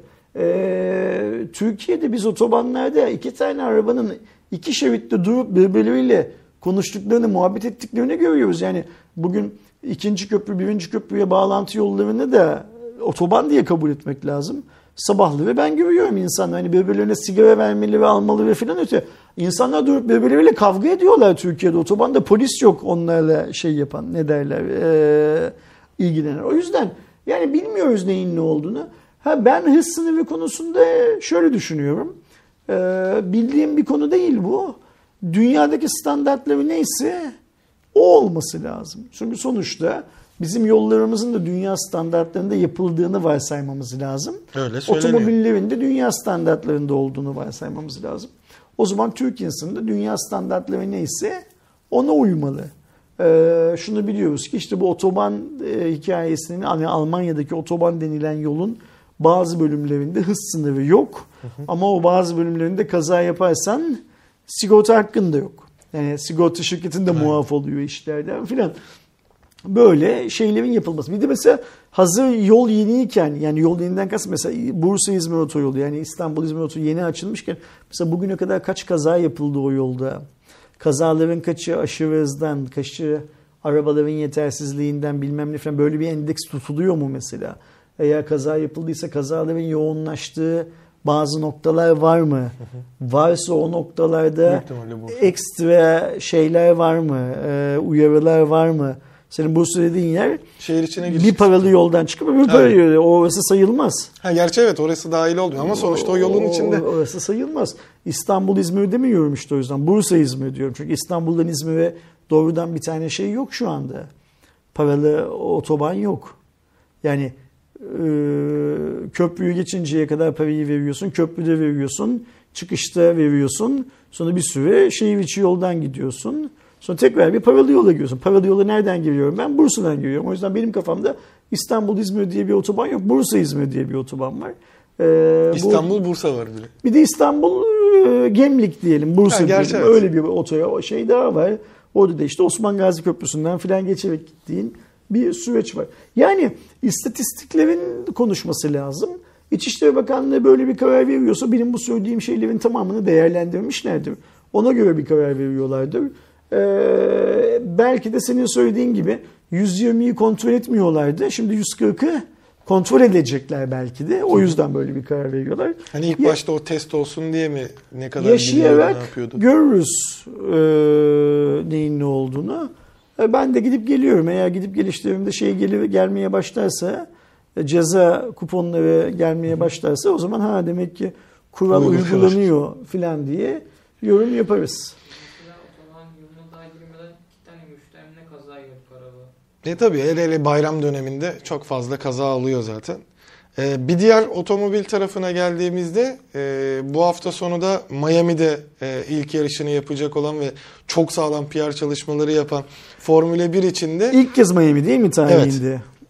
Şey de geri dönüyor bu arada. Vegas'ta tekrar geri dönüyor. E, o da önümüzdeki yıldan itibaren olacak ama şu anda ilk başta şey söylentileri çıkmıştı. Yani F1'in yine bir popülerleşmesinden dolayı çünkü Formula 1'in şöyle bir durumu var. Hani klasik bir otomobil yarışı ya da işte hızlı giden arabalardan ziyade oradaki sponsorlar için de üreticiler için de çok büyük bir arenaydı. Hatta önceden bir prestij hikayesiydi. Onun etkisi azalmıştı. Bu son dönemde özellikle pandemi ve Drive to Survive sağ olsun iyice etki artınca şey Almanların da bir şey olmaya bütün başladı. Bütün dünyada tütün üreticilerinin sponsorlukları Mal, yani Ferrari spor, Marlboro'ydu. Spor sponsorlukları yasaklanınca Formula 1 kaynağı parayı kaybetti. Parayı kaybedince de popülariteyi kaybetmeye başladı. İş bu kadar basit. Şimdi tekrar Amerikalıların satın almasıyla o Sex, Drugs and Rock'n'Roll hikayesini en iyi bilen Amerikalıların satın almasıyla böyle bir hype'lanıyor bir Evet. şey. Ama Amerika satın alan Amerikalılar demek ki dünyadaki gelirlerden o kadar memnun değiller ki işin içine bu işin gidebileceği bazı Amerikan noktalarını da katma Tabii. çabası. Ya bir de hani Şimdi çok mesela- büyük bir şey olduğu için orası F1 orada o kadar yani aşırı ünlü e, olamamıştı hiçbir zaman. Yani Avrupa sporu zaten. Çünkü Amerika'nın kendi motosporları Aynen. var. Yani NASCAR'ı var. NASCAR'ı var. Bir de NASCAR'dan başka devasa kamyonlar, şunlar Aynen. bunlar filan da var. Ee, am- Aynen. Canavar. canavar kamyonlar ve bir yığında farklı işte bu Spider'lar filan denilen araçlar var. F1 hiçbir zaman Amerika için böyle çok büyük bir şey olmadı ama şimdi Miami önemli bir eyalet Amerika'da. Şöyle önemli bir eyalet. Miami son 10-15 yılın Amerika'da en çok büyüyen yani zenginliğin en çok arttığı eyaletlerinden bir tanesi. E, Vegas'a geliyor diyorsun zaten. Vegas paranın kaynağı. Hani birçok eyaleti besleyen sonradan Ve sokak yarışı yapıyorlar. bir şey. Vegas'ta. Orada sokak yarışı yapıyor. Bir sokak yarışını nerede görüyorduk? Kan'da görüyorduk. Aynen Monaco'da. Ee, Monaco'da Şimdi görüyorduk. bir iki tane arttı ama e, şehirlerin de çok büyük kaynağı oldu bu arada abi. E, işte Marlboro vesaireden ziyade onlar aslında hala var da yasaktan dolayı işte Mission. Vino diyor e, Ferrari tarafı. İşte e, British American Tobacco A Better Tomorrow diye bir şeyi var. Hani yine böyle varlıklarını hissettiriyorlar ama e, petrol firmaları çok fazla girince artık Aramco's olsun bilmem Suudiler Arap Yarımadası'nda Şimdi biz bir eskiden şunu gördük. para Lastik kaynağı olarak. şirketleri, yağ şirketleri, e, benzin şirketleri. Biz bu teknolojiyi ilk önce Ferrari'de kullandık. Aynen. Şimdi bütün dünyaya açıyoruz diye Hala işler yapıyorlar. yaparlardı. Ve bu çok önemli olurdu. Bu önemini de Ferrari Formula 1'in e, önemiyle birlikte bu önem de azaldı. Sanırım otomotiv sektörü oradan kendine yeterince pay çıkartamadığını yani Formula 1'den yeterince pay çıkartamadığını gördüğü için işte pay çıkartabilir hale getirmek istiyor. Yani şunu yapmak istiyor eskisi gibi. Ee, biz işte Ferrari'de o zamanlar birinci takım ya da Mercedes McLaren'de o zaman birinci takımda şu yağı bu lastiği şu yakıtı kullanıyoruz demek istiyorlar ve bunun karşılığını da e, satış olarak alabilmek istiyorlar galiba. O yüzden yükleniyorlar. E, şimdi Audi ile Porsche iki farklı takım olarak mı Ferrari'ye giriyor? Ee, yok şöyle bir durum var abi. E, Ferrari'ye girmek değil de e, Ferrari diyorum, ha, F1'e. Formüle. Aynen. Formüle. Yani yaklaşık bir senedir bu söylenti çıktı. Hatta geçtiğimiz sene çok ciddi olarak çıkmıştı. Ama mesela hatta Audi'nin McLaren'ı alacağı vesaire söyleniyordu. O bir yalanlandı. Sonra bir yine söylendi. Şimdi de en azından yani Audi ve Porsche iki farklı e, marka olsa da e, Volkswagen grubunun içindeler. Ve e, Alman etkisi de daha öncesinde gördüğümüz şeydi. BMW vardı. BMW Sauber özellikle Schumacher'in kardeşi e, o takımdaydı vesaire. Şimdi de bir açıklama geldi. İki premium markası içinde Formula 1'e katılacakları e, söylentisi var. Ama gerekli düzenlemelerden sonra 2026'da bu bekleniyor. Bunun İlk aşamalarından biri e, takım satın almak yani yeni bir takım olarak girmek değil. Bir diğer yandan söylentilerden biri de motor üreticisi olarak. Çünkü şu anda e, içeride motor üreticisi olarak 3 farklı şey görüyoruz. Ferrari var, Mercedes var, Renault var. Renault sadece eskiden Renault olan ve geçtiğimiz sene Alpine çevirdiği e, şeye sağlıyor. Başka hiç kimseye sağlamıyor. Önceden McLaren'a da veriyordu. Bir, e, bir de Honda var ama Honda da artık çekildi. E, öyle bir şeyi kaldı. Oraya da girebilme ihtimalleri olduğu söyleniyor. Çünkü bu hibrit sisteme geçiş ve sonradan gelecek düzenlemelerde biyoyakıt falan gibi şeyler var çevrecilik konusunda. Ama şu anda ilk ihtimal e, takım olarak gelecekleri bir Audi takımı ve Porsche takımının olacağı ve bunun en büyük iki adayı da McLaren'la e, Aston Martin. E, Aston Martin'in aslında yeni bir takım biliyorsunuz. Racing Point'in e, satın alınmasıyla olmuştu. E, şimdi de orada da bir e, üreticinin vesaire gelip Audi ve Porsche takımlarını görebileceğimiz Burada. Rusların ambargosunun bir şeyi var mı? Ee, o şeydeydi abi Haas takımındaydı. Rus-Amerikan muhabbetindeydi. Ama e, Haas için de bir şey durumu olabileceği konuşuldu. Yani çok düşük bir söylenti olsa da çünkü Ural Kali'yi kaybettikten sonra bu Rus muhabbetinden elinde sadece en büyük olarak e, bir, bir ve bir olarak geçen Alman firması kaldı. O da Schumi'nin getirdiği zaten e, marka ve ellerinde hiçbir sponsoru kalmadığı için böyle bir şeye yanaşma ihtimallerinin olduğu da söyleniyor ama Haas bir Amerikan takımı da olduğu için ve artık Amerikan hegemonyası da kendini hissettirdiği için önümüzdeki sezonda da hani büyük sponsorları almaya başlayabilir söylentisi de var. Böyle bir çalkantı durumu da bulunuyor. Hadi bakalım hayırlısı. Gelelim e, Musk tarafına. Musk'la alakalı da çok fazla şey söyledik. İşte Twitter satın alıyor. Hatta e, şey de ortaya çıktı. Bu toplamdaki 42 milyar doların 7 milyar dolarında aralarında Binance'da olan e, farklı farklı yatırımcıların da olduğu, yatırımcılardan destek aldığı da, daha doğrusu finansman aldığı da söyleniyor. Ama şu anda da ortaya çıkan şeylerden birinin e, CEO olma ihtimalinin ortaya çıktı. Ama bunun içinde Tesla ve Ma- SpaceX ma- gibi ma- Musk tabii ki te- CEO olacak. Ne olacak başka yani? Yani bununla alakalı hep olamayacağı da söyleniyor işte o Amerika'daki galiba düzenden dolayı ve e, bunun içinde zaten elinde zaten farklı farklı işte Tesla, SpaceX gibi CEO'ların e, CEO'luğun olduğu da e, olduğu için e, buraya bir getirilemeyeceği konusu e, sistemi çıktı. Ama CNBC'ye çıkan David Faber'a göre de Elon Musk'a satın alım tamamlandıktan sonra geçici bir süreliğine e, CEO'luğu üstleneceği ve e, özellikle en büyük yatırımcılarından biri olan Prens e, Alvalet diye okunuyor olsa e, diye. Alvalet bin Tafal de e, bu dönem için daha sonrasında geçebileceği ve e, aynı zamanda yani CEO olarak da çok iyi olacağı söylenmiş. Musk öyle ya da böyle o CEO title'ını bir kere alacak. Bence yani bir kısa bir süreliğine de olsa bir yapacak günlüğüne onu. bile olsa alacak onu. 23 Nisan'da versinler. Öyle değil işte. Yani sökü sökü alacak ve kendisi onu başkasına devredecek. Ee, o- Onu bir yaşayacak bence de. Yani o Ee, sıralamada olacak yani. Yani şeyi sadece satın almakla ben yani bu şöyle düşünmek lazım. Hani bu e, kediler e, kendi alanlarını belirlemek için ormanda aslanlar falan işiyorlar ya. E, Musk'ın oraya bir işemesi lazım. Ben, ben de buradaydım Aynen diye. öyle. Aynen öyle. Yani ve e, buradaki yönetim bundan sonra benden icazet alarak hareket ediyoryu şey yapması lazım. Hmm, e, Çünkü şu anda dünyadaki Twitter çalışanlarının tamamı Musk satın almasından memnun değiller. Bunu da şey yapmak lazım. Dile getirmek lazım. Musk yani Elon buradaydı diye duvara yazmakla olacak iş değil bu. O kendi damgasını oraya bir koyacak ve Bir de kendi onun- sözünden çıkmayacak bir e, yönetici kadrosunu oraya mutlaka atayacak.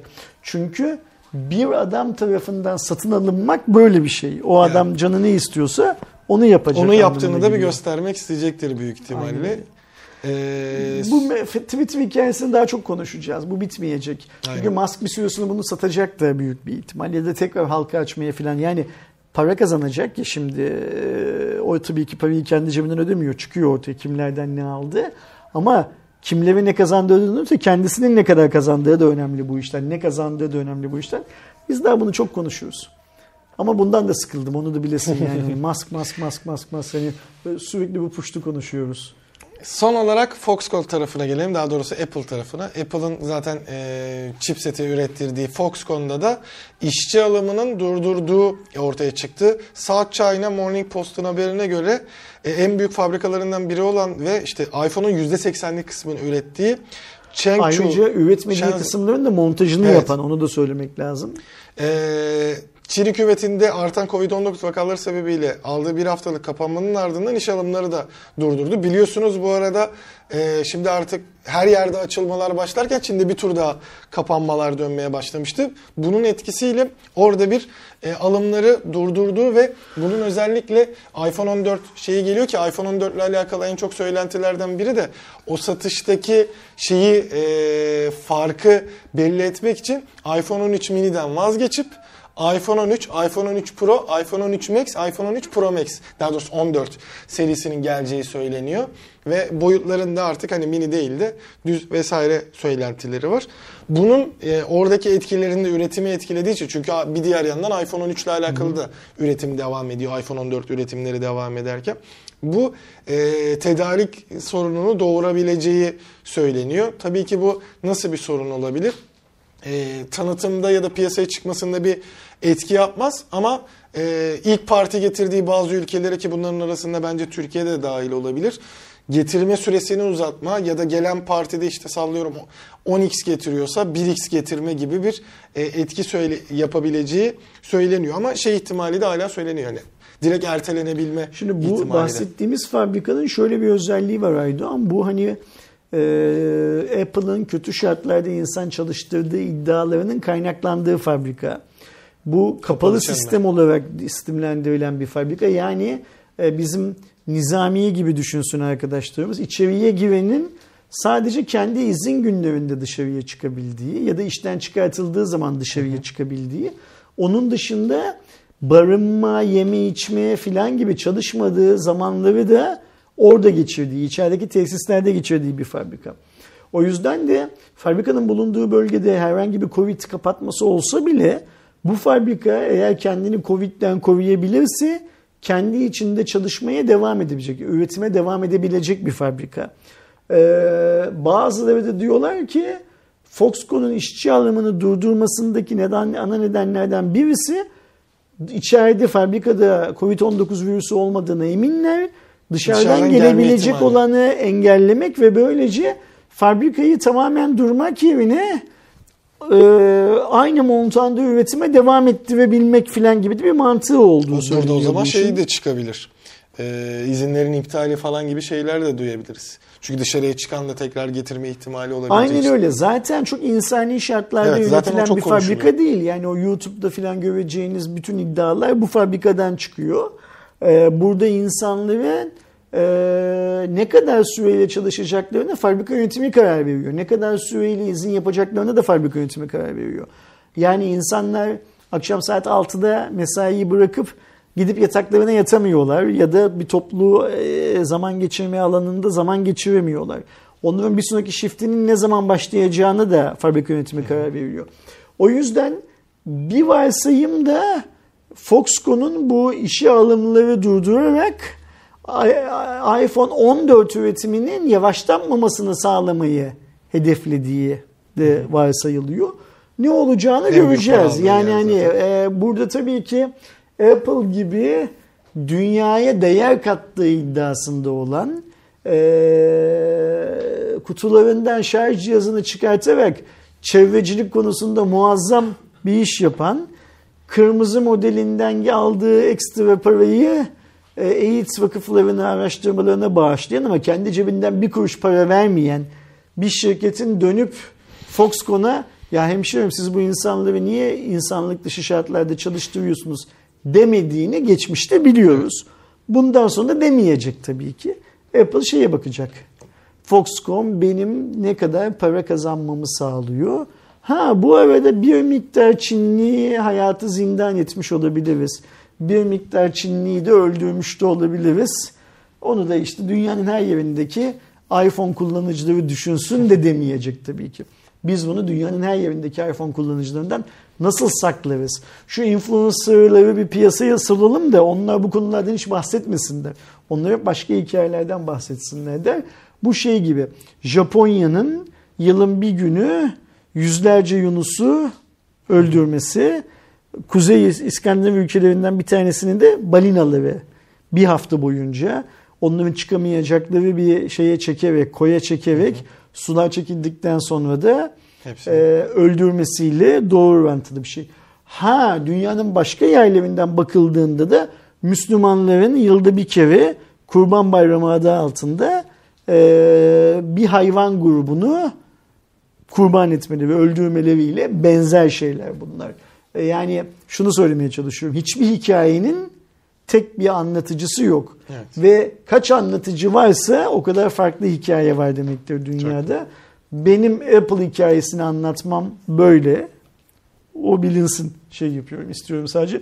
Influencer'lar da bunları görmezden gelsinler. Apple'dan alacakları bir tane bedava tablet Apple'cıların onlara ısmarlayacağı bir yemek karşılığı genellikle Suvla'da, Suvla'da ısmarlanıyor bu yemekler kanyonun üst katında. Hala varsa o restoran. O yemek karşılığında görmezden gelsinler. Hatta şey de derler belki Çinliler de Türk şeyleri öldürüyor. Türkleri öldürüyor filan da derler. Böylece Apple'a daha ulvi bir görev de yüklemiş olurlar.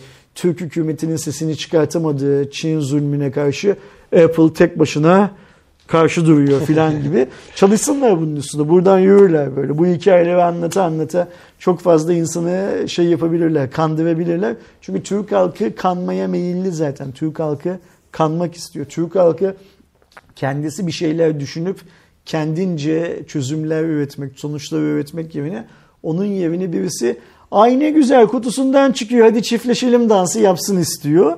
Nitekim bu dansı filan yapanlar var zaten evet. piyasada fazlasıyla. Devam etsinler.